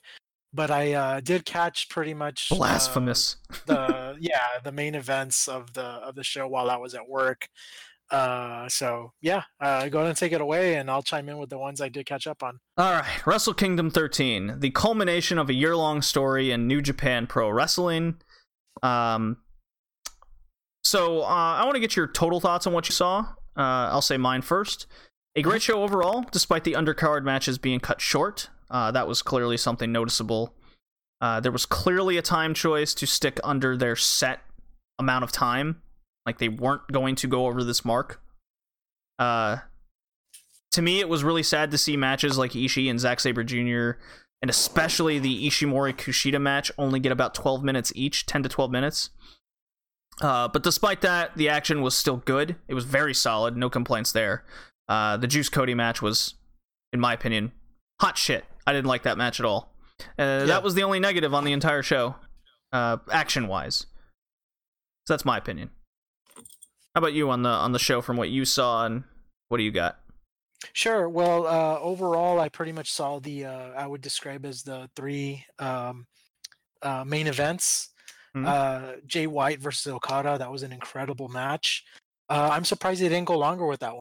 I, I thought they would definitely, you know, past the uh, magic marker we've described to be 20 minutes or more.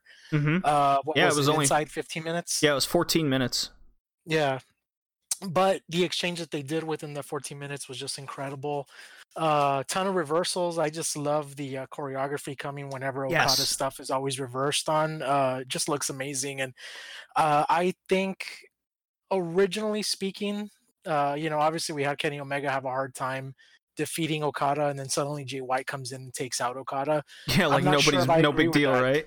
yeah, it's like no big deal. All of a sudden, Okada isn't the uh, strong guy that Kenny Omega couldn't defeat uh, many matches before. Mhm. But uh, I do say that the uh, right guy won here because uh, obviously Jay White is the newest member of uh, OG Bullet Club. Uh, Oh, it's just it Bullet Club now. look- uh, yeah, it's just Bullet Club now. The elite is pretty much gone. Uh, but uh, yeah, he he definitely looked uh, strong, and uh, I think this solidifies him as a villain to be reckoned with in 2019. Obviously, on the last cast, I think we briefly discussed our uh, thoughts on Jay White moving forward into this year, and I think 2019 is the year of Jay White. So you're going to see a ton of Switchblade on New Japan Pro Wrestling. Uh, he's going to be successful. And obviously, you're going to hear a lot about him on this uh, uh, Red Leaf WrestleCast. So, Yeah. Jay White, everybody. Yeah, even at New Year's Dash, uh, he stood triumphantly after the tag match over both Okada and Tanahashi. So he's the guy going forward. And um, Yeah, definitely. I love his promos too. He he really knows what he's doing. I think he was always meant to be a heel. and it's interesting you point out how long it took Omega to beat Okada. Yeah. Uh, but Okada, this is the this is the way I look at the story being told. Is Okada was top of his game, top of the world. No one could beat him, right? And you know how winning streaks end, and then seemingly, uh, you know, look at it from a sports pers- perspective. Team will go on like a six to twenty-eight game win streak or whatever you have, and then they lose like seemingly seven in a row, and half of it's meaningless, right? That's how I'm looking at Okada's run. He comes off this major title defense, like um, historic title run, and now he's just seeming. It, it's almost like he's losing all the time. I know they're not booking him uh, like that constantly, but you know, uh, with Jay White beating him inside the 15 minutes, I think speaks to Okada's still on that losing streak. He's still Yeah, not the rainmaker yet. Yeah, he's he's been on a losing streak uh, streak as of late. Uh, but having Jay White uh, defeat him uh, really made Jay White look strong on TV, and I think Oh, that's hell what they're yeah. going for. Yeah, they're pushing this guy to the moon this year, so it had to start with uh, taking out um, uh, Okada. Yeah, I mean, the the push was subtly starting at last year's Wrestle Kingdom with the IC title match against Tanahashi. Jay White wasn't quite at that point, and then uh, had a nice subtle run. I, I feel with the U.S. title, and then his G1 run where he beat. Uh, both Tanahashi and Okada kind of on back to back G1 nights. You're just like, whoa, who's this fucking guy? Yeah, yeah, and ever since then they've been they they see this is an example of putting the rocket on the guy and not being pussyfoot about it Because when I was thinking about Jay White, like compare Jay White's last six months to McIntyre's last six months, who's better? Right there, you go. Uh, uh, you know, you put the rocket on the guy. You put the rocket on the guy. Don't don't mess around. Straight up. So Jay White's a good example of that. What else you got, Rad? Yeah. Uh, so in the background, while I was working hard, uh, Ospreay and Ibushi went at it for the open weight title. Uh, every time I glanced at the TV, oh man, there was just like some sort of spot going on. Uh, incredible back to for, uh, back and forth uh, maneuvers between these two guys. Obviously, uh, Kota Ibushi is uh, one of the greatest in the ring uh, today, and Will Mhm. Ospreay, make no mistake, uh, is definitely up there as well. So watching these two guys go at it, it was just poetry in motion, man. Poetry in motion. I like that. Now I must ask the most important question. How many times What's did you that? have to step out of work and change your pants? yeah, I- saw that. Uh, I guess since I wasn't really viewing, I didn't have to uh, worry about climax, but imagine you have to change your pants. You're right. The G1 climax is later. there you go. Nicely done. But uh, Uh, but yeah, I mean, it was definitely good stuff, and I'm pretty sure a lot of fans were just watching it and they were just in awe with what these guys were pulling out of their sleeve. they they were doing things I've never seen before, and they didn't let up. It was it was it was exactly what I wanted out of these two. Um, I love the I particularly love the spot where Ibushi was uh, upside down in the tree tree woe in the corner, and Oh, yeah, Ospreay yeah.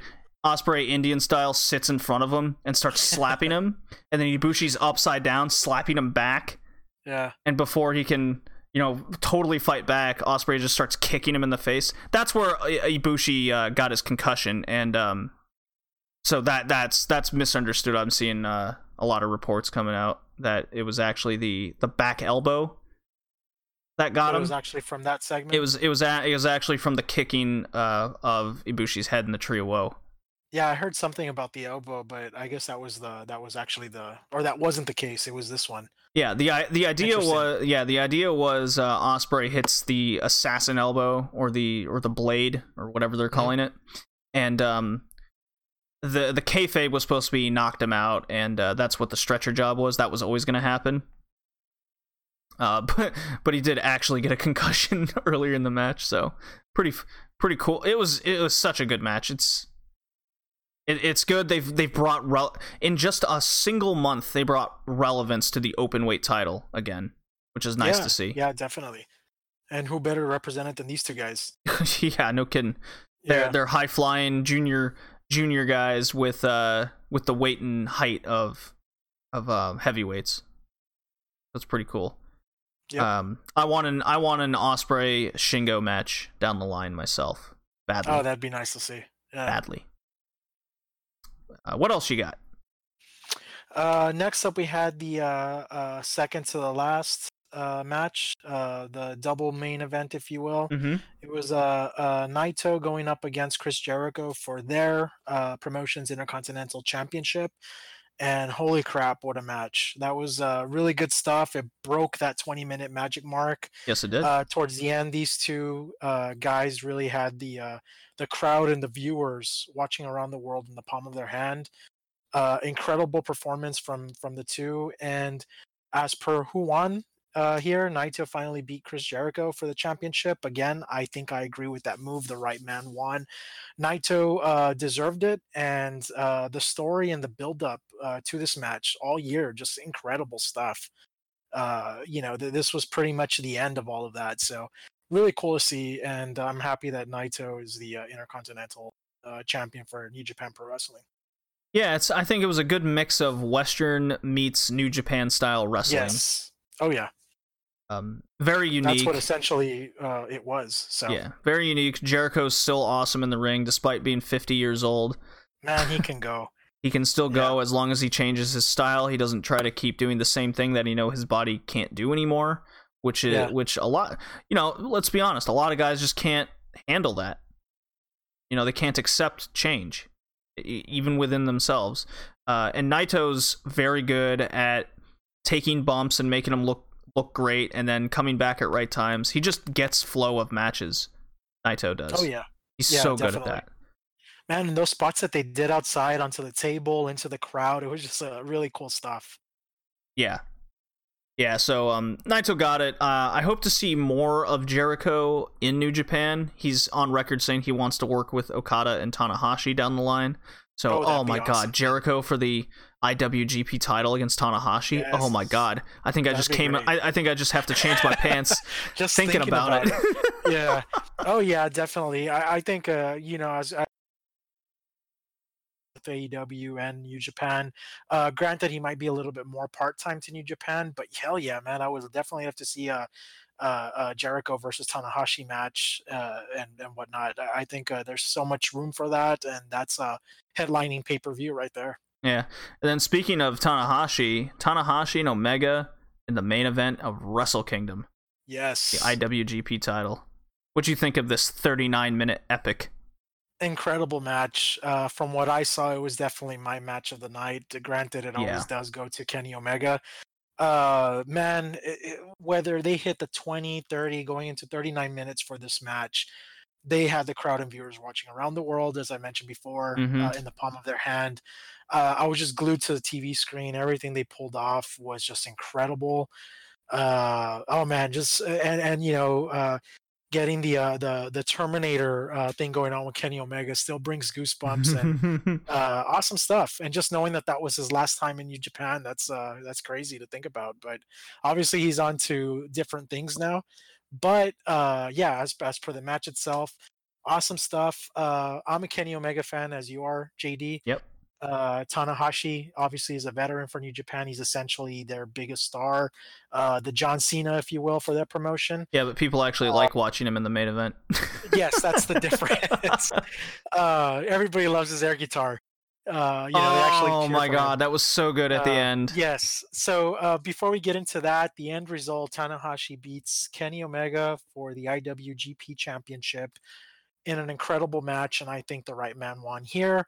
Uh, granted, just from the matches that I've mentioned, uh, obviously a lot of uh, New Japan uh, veterans and originals, so to speak, uh, have been winning the championships, and it seems as if now everybody's been saying and talking, describing it to be a new era for New Japan, where now a lot of their homegrown talent actually becoming the uh, champions again.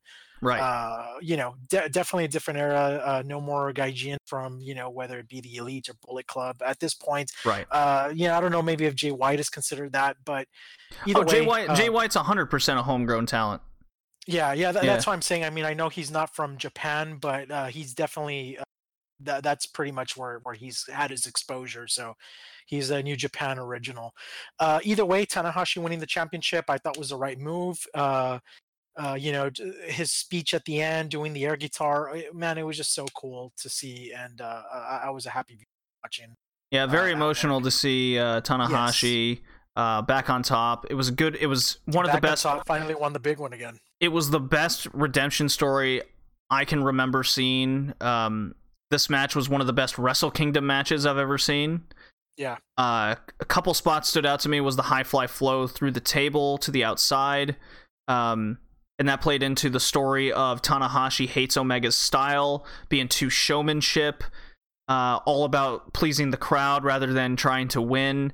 Uh, Tanahashi kind of giving into that, thinking he needed to do this crazy spot to put Omega down. It cost him, you know, at least for that part of the match. Uh, and I really liked Omega's last second knees knee block uh, of the high fly flow near the end of the match. You know where it's like Tanahashi goes up, he goes for the high fly flow, the frog splash, if you will, and um, it's basically he's gonna hit it, and then at the last split second, Omega's knees come up. Because you usually see guys as soon as the guy jumps, they put their knees up, and you're like, oh. Now this was just last split. It was it was uh, it was great timing. Speaks to Omega's ability in the ring. Tanahashi's trust in the guy. Tanahashi as a vet is he never disappoints. This match could not be bad. It was impossible with these two guys. Oh yeah, no, they're, they're very impossible. You have Yeah. two of the best going at it in the main event at Wrestle Kingdom. Yeah, that's not gonna happen. So great stuff there. Uh, the other story of the night was all the titles changed hands, which was interesting. Um, all of Lij won their matches, so they got a clean sweep, and then Ishimori beat Kushida. So uh, we're getting a match at uh, New Beginnings near the end of the month. which is supposed to be the final showdown, right, or the final match for for Kushida. Yeah, he's facing off against Tanahashi. The first time in their careers they're facing each other in a one-on-one match. So I'm vastly looking forward to that. That Yeah. was that. I was One hell of a farewell. one hell of a farewell for Kushida, the face of the New Japan Junior Division, the last what decade. Um, so that's cool. Uh, with Lij winning all their stuff, they look like a strong group again. But then at New Year's Dash, Suzuki Gun decimated them. So that was the big story there. Yeah, With so and with that we have Zack Sabre Jr. and Minoru Suzuki tagging, gunning for the tag titles. So that's going to be an amazing uh, match against Evil and Sanada going down the line. But then we have on the other end of the spectrum Taichi going for the Intercontinental title. yeah, I saw that. Issued the big challenge there. oh no, uh, I don't know what mind they're in to have Taichi in the main event, but okay. I I mean they had one good match last year, but the other one was quite bad. so between Taichi and Naito. Yeah, maybe they're just trying to uh, uh, do something new again. Obviously, they just had a major ding to their uh, roster and cards, Yeah. if you will. So I think they're probably trying to play their cards right, where they're bringing in, uh, you know, whether it be new talent or already established talent, but people we haven't seen at that, you know, level of the card. At that point, yeah. Um, yeah, I, I don't for one second think Taichi's gonna win. If he does, that's really stupid booking. yeah. Uh, No, I don't think so either. I, I think they, they just need to give up to uh, Naito, and and before he has another big one, obviously he needs to have some uh, uh, title defenses under his Right. belt. Yeah, So I think that's I the. think I think I'm with you on that. That's the idea Yeah. there. Uh, Naito did cut a funny promo post, and he and he goes, "I hate this title, but the title must love me because he keeps coming back." yeah, it's hilarious. yeah. So. Um, that's funny. Uh, Suzuki Gun against Lij. I mean, we saw him a billion times last year, but this year they seem to be uh, having enough of this shit and going for it, going for it. And then uh, good guy Tama Tonga is a thing. And oh I man, yeah, it's hilarious stuff. fucking love it. I like it. New man, no, no wait, new year, new man. Uh, Yeah, old old comes out with, habit. You know that uh that fake smile, high fiving everybody. it's like it's hilarious stuff. uh, no, Rad, he's serious. He he's really serious. trying. you can't break old habits just like that. They're t- it's tough to do, Rad. You got to believe in Tama Tonga. I mean, he forgave. Uh, he or Chase Owens and Yujiro forgave Tama Tonga, so I think There it's you go. time we forgive him too. He's a good guy gotta now. forgive him too. Good guy Tama Tonga. Yeah. So that was Wrestle Kingdom. Uh, new begin. They had, Yeah. they announced a lot of uh, cool things going forward in the new year with um, the G1, the first night of the G1 being in what San Francisco or something, or no, no, it's at the Yeah. American Airlines Arena in Dallas. That's where it is. Uh, uh, oh no way in Dallas? Yeah. Holy shit, I didn't know that. Yeah, the the first night of the G1's in Dallas. So uh, Oh, rad. I mean, it's uh, still a long drive for me, but it's in my home state. I gotta make an effort. But yeah, those things are probably gonna sell out like in 15 minutes. Yeah, you should uh you should get on that. Uh Yeah. two two Wrestle Kingdom shows next year in 20, 2020. That's a lot of twos I s- said. All right. yeah Um, either way they, they've lost most of of you know the uh the elites it looks like if they're still trying to branch out into the uh, north american audience and i think that's great yeah, it's very good. They're expanding the product. The U.S. expansion was something we we spoke about uh, on the cast in 2018. I mean, we Yeah. can see it happening with the U.S. title, what the idea was, and um, it seems like a success. And they're they're going for it in 2019. Uh, I hope it do. I hope it does well. Um, I expect Ring of Honor talents in 2019 to make a, a more appearances, maybe some pushes. Um, with the talent lost, with uh, the elite Ibushi most likely as well, Omega leaving, Kushida's gone. So, uh, and this is an opportunity for their young lions to uh, the three of them that they want to push uh, up to the card now, like uh, Shota Umino, um, Ren Narita, those guys. Yeah. So cool stuff. That was uh, Wrestle Kingdom, and uh, before a start to the new year for them hell of a start. Uh, Wrestle Kingdom was really good. I was entertained, uh, but again, I, I thought the undercard matches were too short. That's my only complaint. Not bad to have, I would say. So I'm gonna play one last drop, and we can get on to our WCW. Hey. Hey. Do you like wrestling? Whether it be in a bar, an arena, some weird place in Asia, or in a stadium? Or the occasional penis plex? Well, if any of these things might tickle your fancy, anywhere in between from penises to wrestling, you can come and check out our podcast. Our podcast name is Smack It Down. We talk all things WWE, New Japan, anything else in between. I'm Jay Silver, I'm Corey Gold. and we look forward to you joining us. Happy Rusev Day. Happy Rusev Day indeed.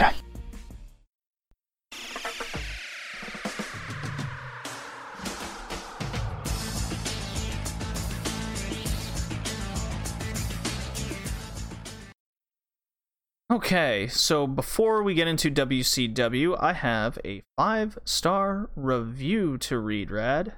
Very cool. that. Shoot. As I pull it up here, here it be. Uh, only appropriate that the first one we read is from the Viva La JD. Our, hey, our shout favorite out to him. our favorite Australian from the Smack It Down podcast. Yeah. Uh, five stars. If it's anime, wrestling, or gaming, this podcast has you beat. There is nothing quite like it on the internet. The hosts and guests have so much chemistry that I'm honestly pr- surprised this podcast is not in the upper tier of review casts. So whether it's retro or modern gaming or anime, this show has you covered.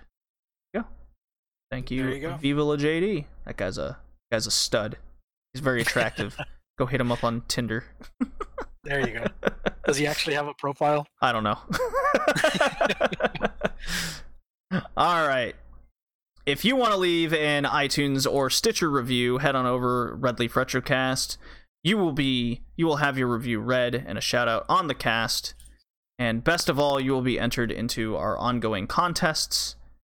And this one is for a couple of pops and zone casts. We'll ship it worldwide. So hooray to that. Alrighty. So Rad, we've watched enough episodes of WCW Thunder where we're finally at this so-called pay-per-view named Spring Stampede. Yes, 1998. What is this thing? Tell me about it. All right, so Spring Stampede is supposed to be WCW's big spring pay per view. Uh, took place every April. This one took place on April 19th, 1998, and hailed live from Denver, Colorado. So the uh, big story going off here is still uh, NWO is fine way before Bullet Club was doing it. Uh, Macho Man Randy Savage was going up for the championship against Sting uh, to the dismay of Hollywood Hogan uh, now the match suddenly turned into a no DQ. So that was a, a pretty surprising uh, stipulation, but it only meant that shenanigans were going to happen. So we'll uh, go ahead and definitely touch base on that topic once we get there to the main event Macho Man Randy Savage, Sting for the World Championship. So our night starts off with the uh, boring air siren of Saturn. I know you're not a big fan of that, JD making his way to the ring to face none other than Goldberg, who is currently 73 and 0. The undefeated streak is still a big thing going on with him uh, right now. And uh, you know, the the next opponent obviously was Saturn. Uh, Goldberg had already had some run-ins with the flock, so here he is against Saturn.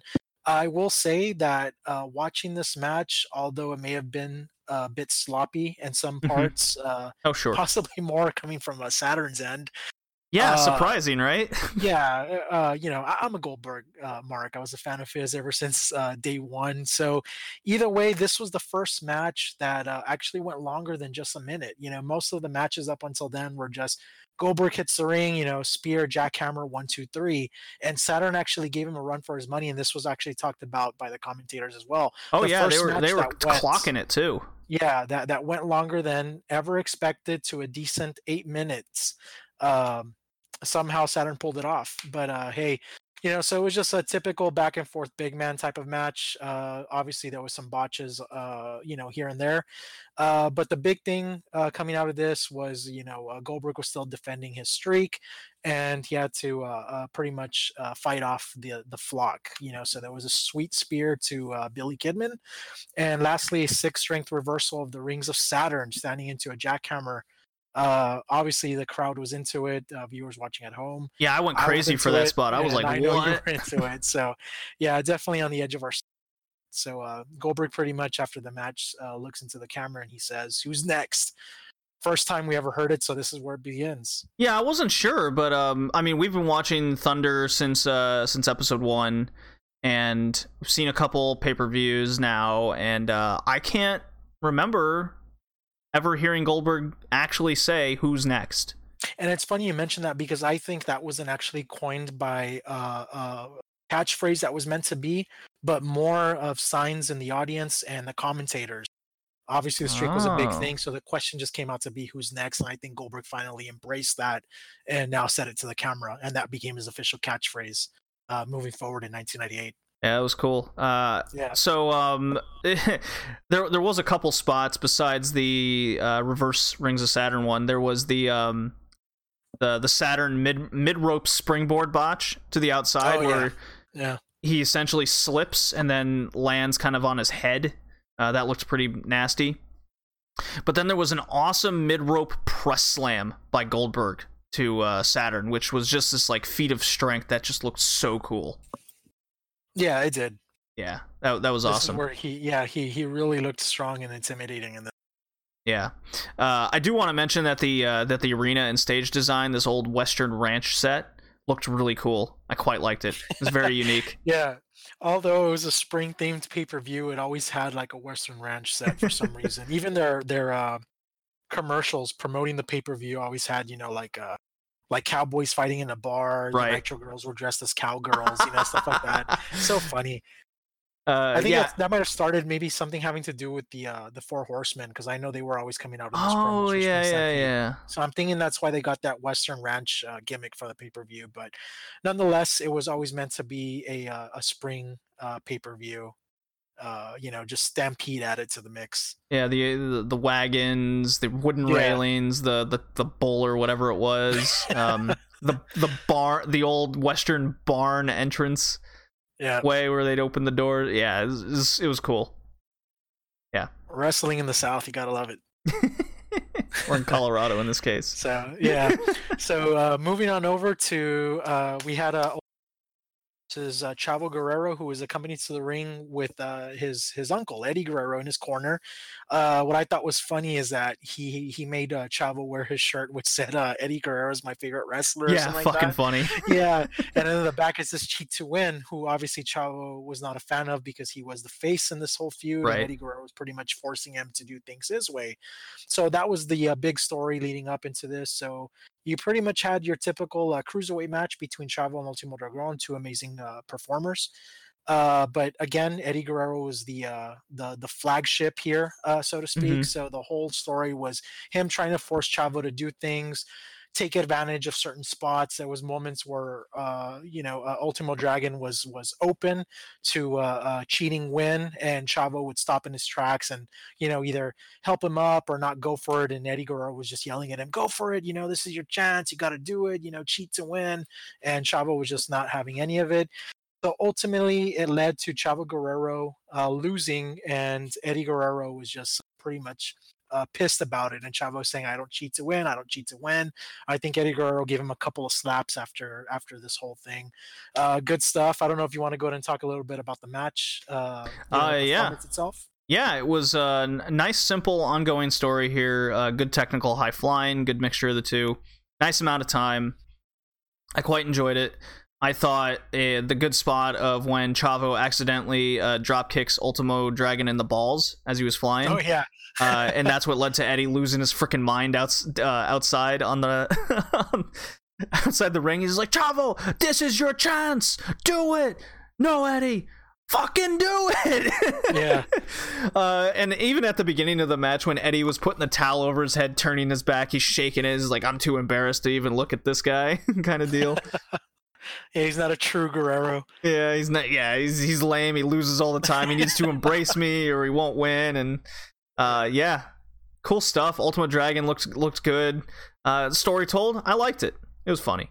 Yeah, yeah, this was good. good, stuff. Uh, uh, you know, one one of the many things that that was uh, good that coming out of the uh, cruiserweight division. You know, it's not hard to put in a story there. You know. Yeah. No, Yeah. yeah, you just let him go at it, and then just put in something real simple like this. Um, Yeah. Yeah, definitely keeps the fans engaged, and everybody remembers that little feud between Eddie and Chavo, which ultimately led to Chavo going nuts and bringing some stick horse named uh, Pepe and all that later on in the year. So, uh, yeah, a lot of good stuff. And then they Uh, repeated it in WWE many times. yeah. So uh, so yeah, that was pretty much the cruiserweight match. Uh, uh, you know, then we uh, cut over to uh, Mike Tenay spending all day on the internet. Then they cut over to DDP, who was at the WCW internet booth. I remember that very much. So I think WCW was even doing a, a podcast before it was even a thing. You know, they used to they were. talk about it. You know, yeah, they they had a. I think if you logged on to WCW.com, you know, you were able to like read and listen to like the entire uh, interview, whoever it was that they were talking to. This was a really cool way of utilizing the internet to build up, uh, you know, promos, stories, and all of that. Yeah, and way ahead of their time. way ahead of their time. And it's funny. For some reason, DDP was like the face of that WCW internet booth because every time I saw that little segment, it was always Diamond Dallas Page getting interviewed. So Yeah, him and Raven, because Raven would just Raven, spout. yes, I Raven remember. I remember one. those things with Raven just spouting off DDP nonsense all the time. Yeah, uh, Raven, uh, Chris Jericho did it a lot as well. Uh, it was usually like the same recurring guys. So It's funny pretty because Jericho, both Jericho and Raven have podcasts nowadays. They're still going strong at that. yeah, it's like it just stayed with them. Like yeah, back in the WCW days when the internet. Was... So uh, so yeah, so then uh, we have a match uh, for the TV title between Chris Benoit and Booker T. Uh, two awesome performers, uh, wrestling legends going at it at Spring Stampede '98 uh, for the TV title to a no time limit. However, keep in mind that they had uh, uh, two time limit uh, draws on Nitro, so I'm guessing the whole point was just to make sure that there was a, a winner here. Yeah. Uh, Uh, so- so, um, I think it was Mike Tenay. Uh, no, it was Tony Schiavone. He goes. Uh, he made it adamant that the TV title um, is always defended, you know, on TV, but the matches have 10 minute time limits.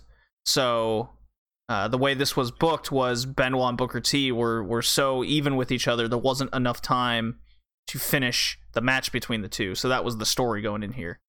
Ah, okay.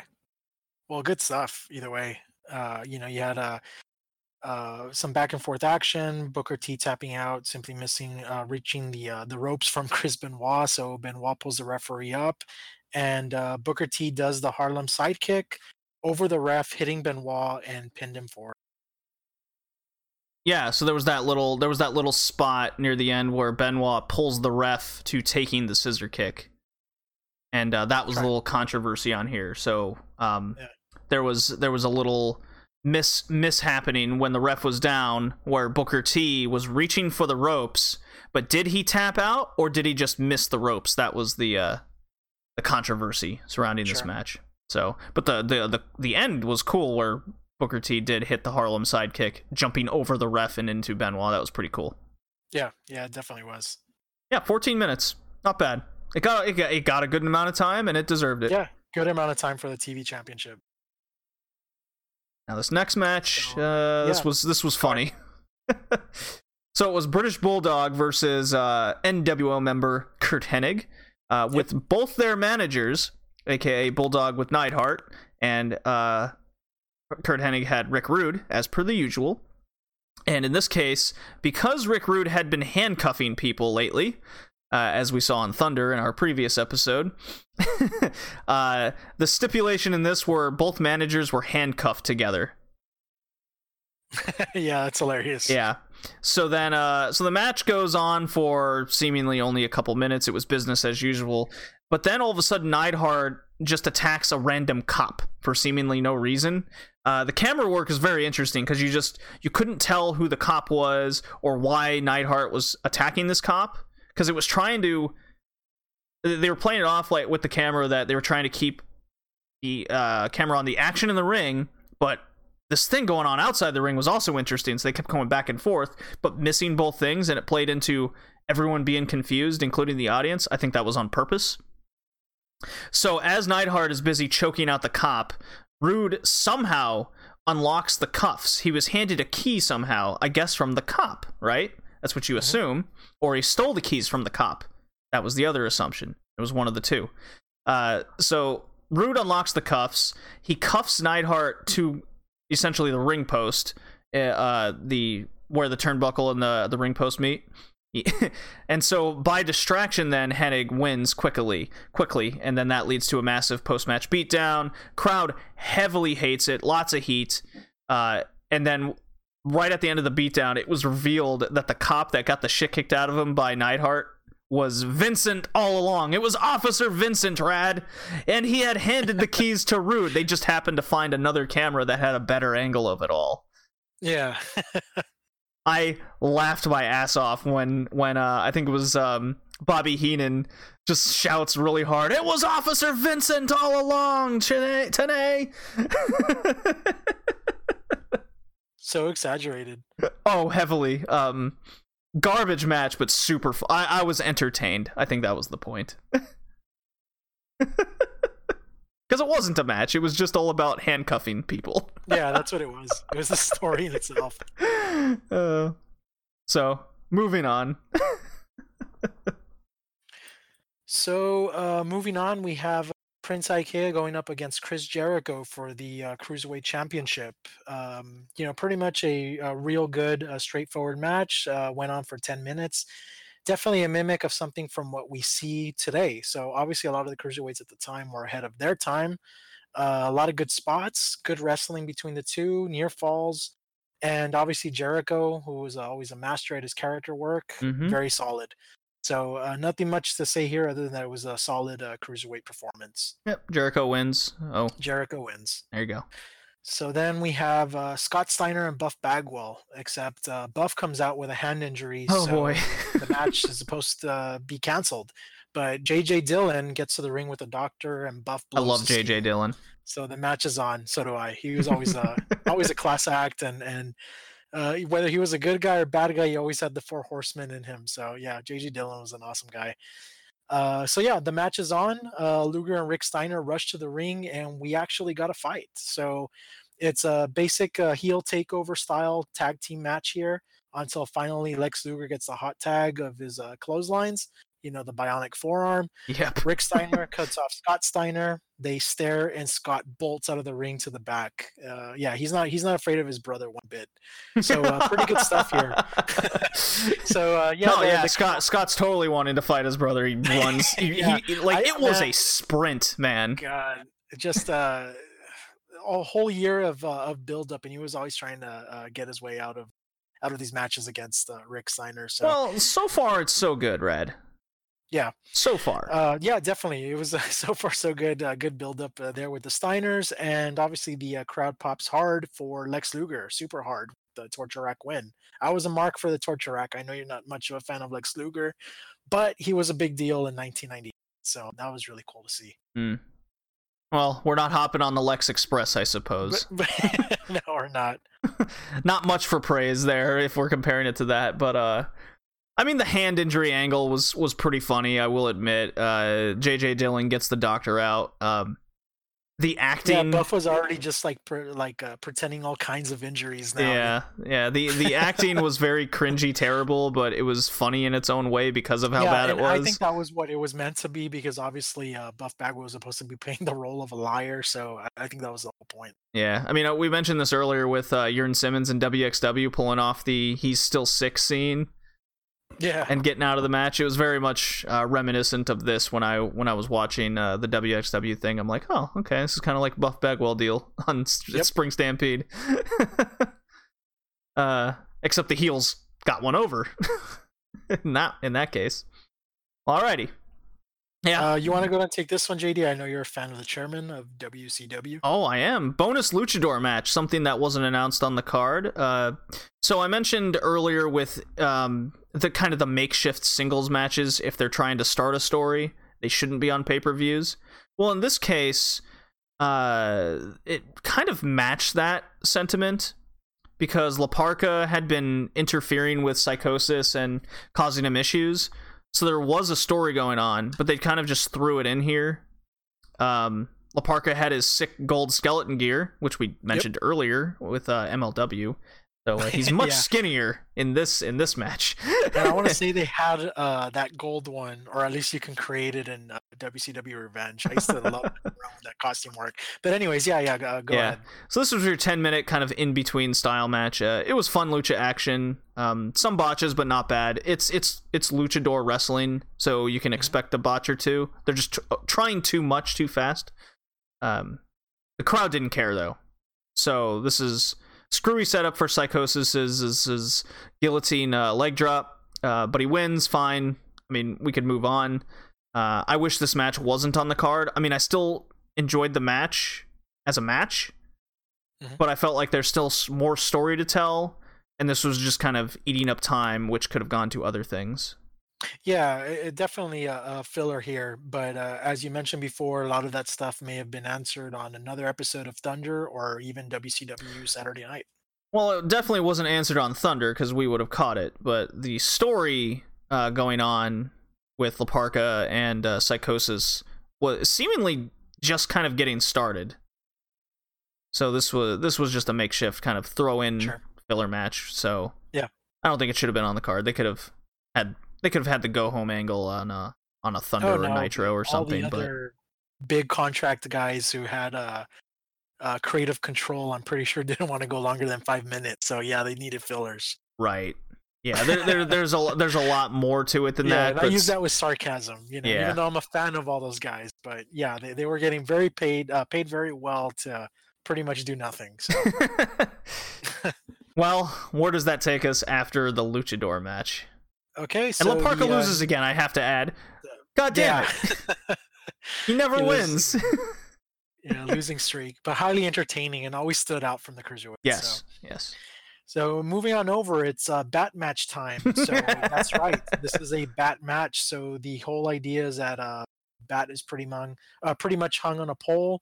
Uh, you know, the person I guess can go ahead and get it and use it to their advantage, and that's the person who wins the uh, match. So in this match, you have both Hogan and Kevin Nash coming out separately.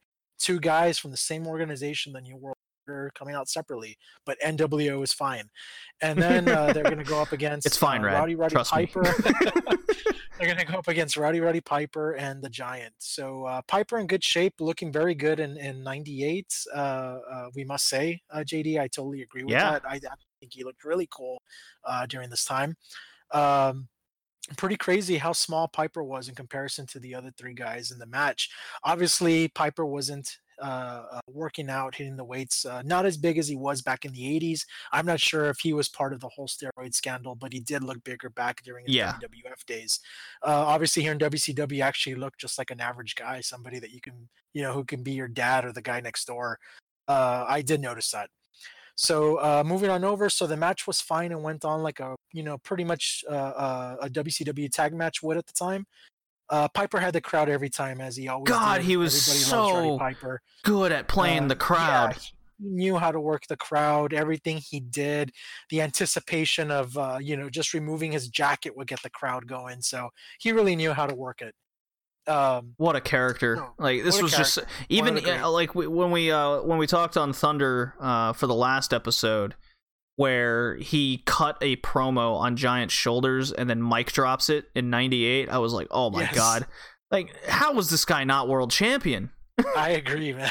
even it- even at that age, it's like he just knew. man like i that he was just so over works the crowd his, the way he would have his in-ring psychology play into whatever match stipulation there was like this is a fucking bat match on a pole we're talking about and The crowd's into it. the Yeah. crowd's into it. I'm into Piper. I don't give a shit about Giant, as most people kind of didn't uh, either, but they just liked him coming out being big. But man, I adored Piper in this match, and I was quite curious to what the angle of um, Nash and Hogan were going to be. You know, I, I said my my memory is phasey of of this era. It's been so long. I do remember what happens. I just don't know when everything happens. So I'm like waiting for all this stuff to go down. I just yeah, don't remember when it does. it'll And connect eventually as we Yeah. go down. Yeah, because a lot of this stuff is actually going longer than I actually thought. But the time frame from when everything went down with the whole Wolfpack thing going on, uh, yeah, it definitely makes sense. Yeah, so I'm just like, when's this fucking Wolfpack thing on? They keep hinting it. It's Yeah, hinted, like hinted, hinted. and counting. You know. I mean, every episode we've been doing Thunder, and it's like just not quite there yet. But uh, definitely, it's building up to that. So it's good stuff. Yeah, we're four But, we're uh, four months in into uh, yeah, Thunder, so the Wolfpack is still uh, hasn't officially kicked off yet. the bad boys of but, wrestling aren't coming yet. Not yet. So uh, pretty much, uh, uh, Rowdy Roddy Piper gets the bat eventually. Then uh, Hulk Hogan throws it to the side. The disciple. oh yeah, this is where the match kind of Hogan, lost me. yeah, comes out with a bat of his own. Uh, obviously, NWO shenanigans. Hulk Hogan accidentally hits Kevin Nash with the bat. and then I was brought back in. it's brought back in. So after a little more shenanigans, NWO finally wins, but uh, Kevin Nash is pretty much pissed off. Uh, uh, granted, for good reason. Again, Yeah. going into this match separately, there was a lot of hostility between the two there. So post match, Hulk Hogan hits Kevin Nash with the bat, and there's that. So NWO is fine, guys. yeah, I had no memory of Hogan hitting Nash with the bat. Zero. Yeah, I, I didn't, but only because I didn't see this pay per view live, and by the time I saw Oh. I only saw the uh, match uh, between Sting and Macho Man, I think, uh, on a videotape later on. So I kind of didn't remember that either. Yeah, that was very interesting. I'm like, okay, Nash is that would have a mad. He's gonna segment. Yeah, I was like, okay, Matt Nash is mad. He's gonna be pissed. He's gonna like tease hitting him with the bat, and then probably something on Nitro or something, and then Hogan just straight up hits him, and he's ah ha ha ha ha. I'm like, oh, okay. Shuffling my hands together, I can't wait to watch Nitro now, and that's kind of the fucking point of wrestling, right? There you go. you want to watch the next the next show. Yeah, find All out right. what happens. Yeah, we all So uh, do. uh, next up, I'm going to let you talk about the next one because I know it's uh, it's your boy Diamond Dallas Page. Oh, it's it's the People's Champion, man. It's the Yep. U.S. titles title match of uh, Champ DDP under Raven's rules against Raven, whom has stolen the United States title belt, in which we saw Yeah. it happen on MTV Live. Freaking Raven had to do it on MTV. uh, and the stipulation is the winner shall f- also face Goldberg on Nitro the very next night.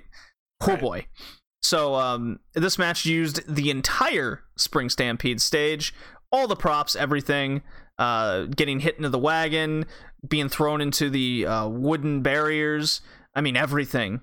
Uh, hell, Sick Boy even gave Raven the kitchen sink to use at one point, so being super Yeah. corny. Oh, kinda man. popped for And that. was Raven's rules for Yeah. Um, what's funny is just last year in EC or ECW, ICW, uh, there was a whole like year long segment used uh, with a a guy using a kitchen sink and what have you, all culminating at their Fear and Loathing pay per view. This was this just Yeah. happened like a couple months ago, so pretty cool. They definitely got it from something from WCW days. So DDP tries to fight off the flock until an unknown dude cracks DDP upside the head. Uh, so even flow DDT, Raven wins. Now he gets to face Goldberg on Nitro. Well, I know where this comes. I remember this Nitro very vividly the very next night. So, but I don't remember the Thunder after that Nitro. So that's going to be fun to for the next Yeah. cat. Zero crowd reaction from Raven winning. Oh yeah, well, I guess they could have cared less. they, yeah. Yeah, I- every, the fans already wanted DDP versus Goldberg, but I'm glad the build-up didn't take place until Halloween Havoc later that year. Yes, yes, I agree. Match. I agree. I- by that time, Goldberg was already at a level where he was, uh, you know, world champion, one of the best. Here, they were still building him up. So to face somebody like DDP, uh, Goldberg needed some time. Yeah, it would think it was it, handled it would well. have sure it would have elevated Goldberg even faster, but a slow a slow build and story uh, always does wonders for characters. And Yeah. if Goldberg would have just gotten a win over DDP, uh, it would have just hurt DDP in the end, make him look weak. Uh, in my opinion, um, we know what's going to happen on Nitro. Goldberg is going to beat the shit out of Raven and win that U.S. title, and then Yep. we know the the rest is history. But um, poor Raven was the fall guy, but everyone hated him anyways. Uh, he had a good Yeah. character. It was it was super fun. Uh, hey, I enjoyed this. I enjoyed the hell out of this match. to Be honest. Yeah, so did I. I remember it vividly as well. What's our onto our main event, man? We're coming to the end event. here. This was the match that I cared for uh, as a kid watching this, Oh, God, yeah. uh, I think it was an awesome match. Now, uh, I think every time these two guys always met, it was always a match, and that was two of my favorite wrestlers going up against each other: Sting versus the Macho Man Randy Savage for the WCW World Heavyweight Championship. Uh, what else can I say more other than you know it was pretty much a good back and forth action? I do want to add that Macho Man obviously was accompanied to the ring uh, to the ring by the beautiful Miss Elizabeth. I always thought she looked so hot in her NWO t-shirts. but uh, anyways, Gorgeous. uh, gorgeous. uh, I, I miss her. Rest in peace. Uh, so Liz uh, hits the ring after a uh, ref bump. Uh, she takes a bump, always has. right. Then uh, Hogan comes out and pushes Savage, and then Nash helps Savage. So again, uh, nothing but NWO shenanigans here. Savage finally wins by power bombing Sting. So Macho Man Randy Savage is the new World Heavyweight Champion. What does this mean for the NWO? The only thing I can say is that Hulk Hogan is pissed.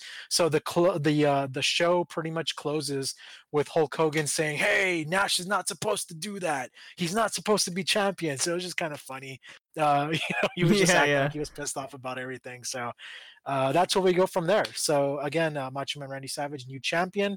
Although I do, I always liked Sting more than Macho Man. I was happy that Macho Man was champion, even if it was for a short while. Good stuff here. I agree. Uh, the the the match, um, I think could have used more time of the back and forth, to be honest. But I still enjoyed it. Uh, Yeah, even I, I mean, just the, the small amount of time that they had, it was incredible. But obviously, the whole story was built around Hogan and, and Nash not seeing eye to eye. And right, I think this was the first time that we actually saw, uh, uh, you know, Nash and Savage had already had some sort of history going on with this whole breakaway, yes, but this already solidified them as working together to just stick it to Hogan. So if you want to call this the beginning of the Wolfpack, so be it. I'm pretty sure it's right around the corner, and we'll definitely get there as uh, we move along with our WCW Thunder spots. yeah. And the and the fun thing is, we just saw in the previous uh, pay per view, um, Sting retain the title via shenanigans of Savage Yes. helping Sting win, and um, go. He he said, another future member. And Spoiler he- alert, guys. well, yeah, the red the red and the red and black face paint, yeah, was and and that that happens. Uh, his turn happens on WCW Thunder. So looking forward to that episode. um so there's some story there's some story continuity there where savage helps sting win savage Yeah. thinks he's better than sting the cage match happens where uh savage gets involved but shit happens which was garbage but hey at least the story makes sense i suppose later on and then now we have savage beat sting but nash because of the infighting with the nwo uh helps savage get the win pretty cool. There was one particular moment in the match that didn't set right with me, and that was how long it took Hogan to come down and push Savage off the top turnbuckle as he was going for the elbow drop. He he seemed to be up there for like an hour. you know, he's pointing his hands at the sky as he does before his elbow drop, but he was there forever. so that was just kind of mistimed. Um, but minor minor complaints. Overall, Rad, this pay per view is my favorite WCW pay per view we've done to date on this podcast, and it's not even Yeah. close. yeah, yeah, it was uh, it was a really good pay per view. This was excellent. Uh, you know, I, I I do have fond memories of both Super Brawl and Uncensored, but they're narrowed down to maybe just a couple of matches. I want to say this one overall, I have to agree with you, is the best one so far. Yeah, the whole card was good. I was I was excited for every single match. Even the freaking Buff Bagwell match got me. Uh, yeah, good so that, story that there. that's saying something. The Buff Bagwell, Scott Steiner, and Lex Luger with Rick Steiner. Three of the four guys I don't really care about, but um, somehow even that match was good. The Bat match had me interested because the, the the Roddy Piper was on fire. Um, with the stories being told, uh, Raven wins the U.S. title, which a fun match. Even though the crowd didn't care for a few of these matches, like uh, Prince Iaukea and uh, heavily booing the Bulldog Hennig. Like as a fan looking on the outside, I was into it. Um, I I really look forward to the next couple weeks of Thunder. I want Yes. to see the fucking tag titles back. yeah, We, we, haven't have seen to. them in months. Yeah, You know, it's Nash and Nash and uh, Hall have the tag belts, but we we haven't seen them because of all this uh, Nash going with the Giant and uh, the NWO infighting. Oh well, there there is a payoff at Slamboree, which is only a month away. So we're probably going to review about three or four thunders before that. Yes. uh, good stuff happened there. So yeah, we're definitely going to see some major tag team storyline. Yeah, it's just it's just been something I've noticed over the past few weeks where the tag titles are just they're they're not just being used, they're absent completely. Yeah. So I bet they're on I bet they're on Nitro, but on Thunder we just haven't seen them, even though the guys have been on Thunder. Oh yeah. Well, alrighty. Uh, that does. what, what what what did what else did you think of the pay per view as a whole? As we start to close out the cast. Oh, uh, uh, Spring Stampede, nostalgic. Um, having fun revisiting all these uh, shows from my childhood. I uh, definitely watched both programs. Always flip back and forth between Nitro and Monday Night Raw, but uh, I was always a WCW guy, and just pretty much seeing uh, all these NWO guys in there. All my favorites: Kevin Nash, Macho Man Randy Savage, uh, to WCW guys, Sting, Goldberg, Lex Luger, you name it. Just brings back a whole ton of memories, and that was from a time that it was a, a great time to be a wrestling fan. So good stuff. All right. Well, with that, uh, we got some shout outs here. Cool. Uh, if you want some shout outs on the cast, I, I, I, I try, I've been trying to um, lay out a tweet of when we plan to record. And if you want a nice little simple shout out on the cast, you can just uh, retweet or like the pinned tweet on the profile a day or two before the, we record the cast. Uh, Rad Zero, you're one of them. Good shout out to you. Thank you. uh, Callous Charm, hell yeah Cool. uh, the Late Drinkers podcast, and uh, Costa, who retweets Awesome. just about everything we do. So cool shout outs cool. there. Thanks a lot, guys. And uh, if you want to join a retro community, whether it's a retro wrestling slash video game anime or what have you, you just enjoy nostalgia. Uh, I recommend checking out the Retro Twitch Discord community or head over to Retro Twitch on Instagram and Twitter. Uh, we're kind of partnered up with them. It's a fun little community. I, I don't talk a whole lot in it, but I do like uh what's the word lurking. I just like the conversations everyone have in there. It's it's it's very cool. You can hit up um, Gilo underscore UK, G I L O underscore UK. He can get you in there. A lot of international flavor in there. And um, onto our wrestler rankings. Our first one of the of the new year. We got a Ooh, top- This is where the uh, math begins. This yeah. is where the math begins. So uh, I doubt Walter is going to uh, have a uh, a runaway with it in 2019. But we're doing something different because the landscape has vastly changed. We're no longer doing. the the uh, UK thing going on today? Yeah. Yeah, Okay, watched- I I'm pretty watched sure you marked out for that. Then I don't Uh, want to spoil anything here on the podcast. I but- mean, yeah, we'll talk about it on the next one. Uh, I did have, I did, I did have a boner. I, I will say that much. did pop one. All right. So we're no longer doing our three tier uh, rankings. We're we're breaking it down to uh, just a single ranking this year, and we're doing a straight top fifteen. So and then a top ten for women still. Um, makes a lot more simple and a little bit more competitive. I would I would yes. think. Yeah, it does. And we're doing this because, as I said, the landscape has just so vastly changed. Uh, and we're covering, and since we're also covering less WWE and Ring of Honor, that uh, I think it's just going to be easier to keep track of all rather than forcing names at times. Mhm. So, 15, working our way 15 up. Uh, 15's Timothy Thatcher, 14 Tracy Williams, 13 Orange Cassidy. Uh, you might not recognize those two team those two names, but that is from uh, the Beyond Wrestling show that I went and saw myself. Uh, 12 LAX, 11 Chris Jericho, 10 Aussie Open from Progress in their tag match, 9 Ibushi, 8 Okada, 7 Jay White, 6 Absolute Goddamn Andy, 5 Pete man. Dunne, 4 Tyler Bate for their amazing 30 plus minute match in progress, 3 William Ospreay, he's back on top, 2 Kenny Omega, 1 Hiroshi Tanahashi. Very nice. I like this list. A lot of Wrestle Kingdom ones as expected, but uh Yep. there's some some the guys some guys slipped in there. Yeah. Uh, and then the women, 10 up. Uh, Momo Watanabe at 10, 9 Kagetsu, 8 Starlight Kid, 7 Hazuki, 6 Jun- Jungle Kyona, 5 Utami Hayashishita. A fun name to say. 4 Hikaru Shida, 3 Risa Sera, 2 Tsukasa Fujimoto, and 1 Maya Yukihi. So a lot of stardom and ice ribbon names on the list this time.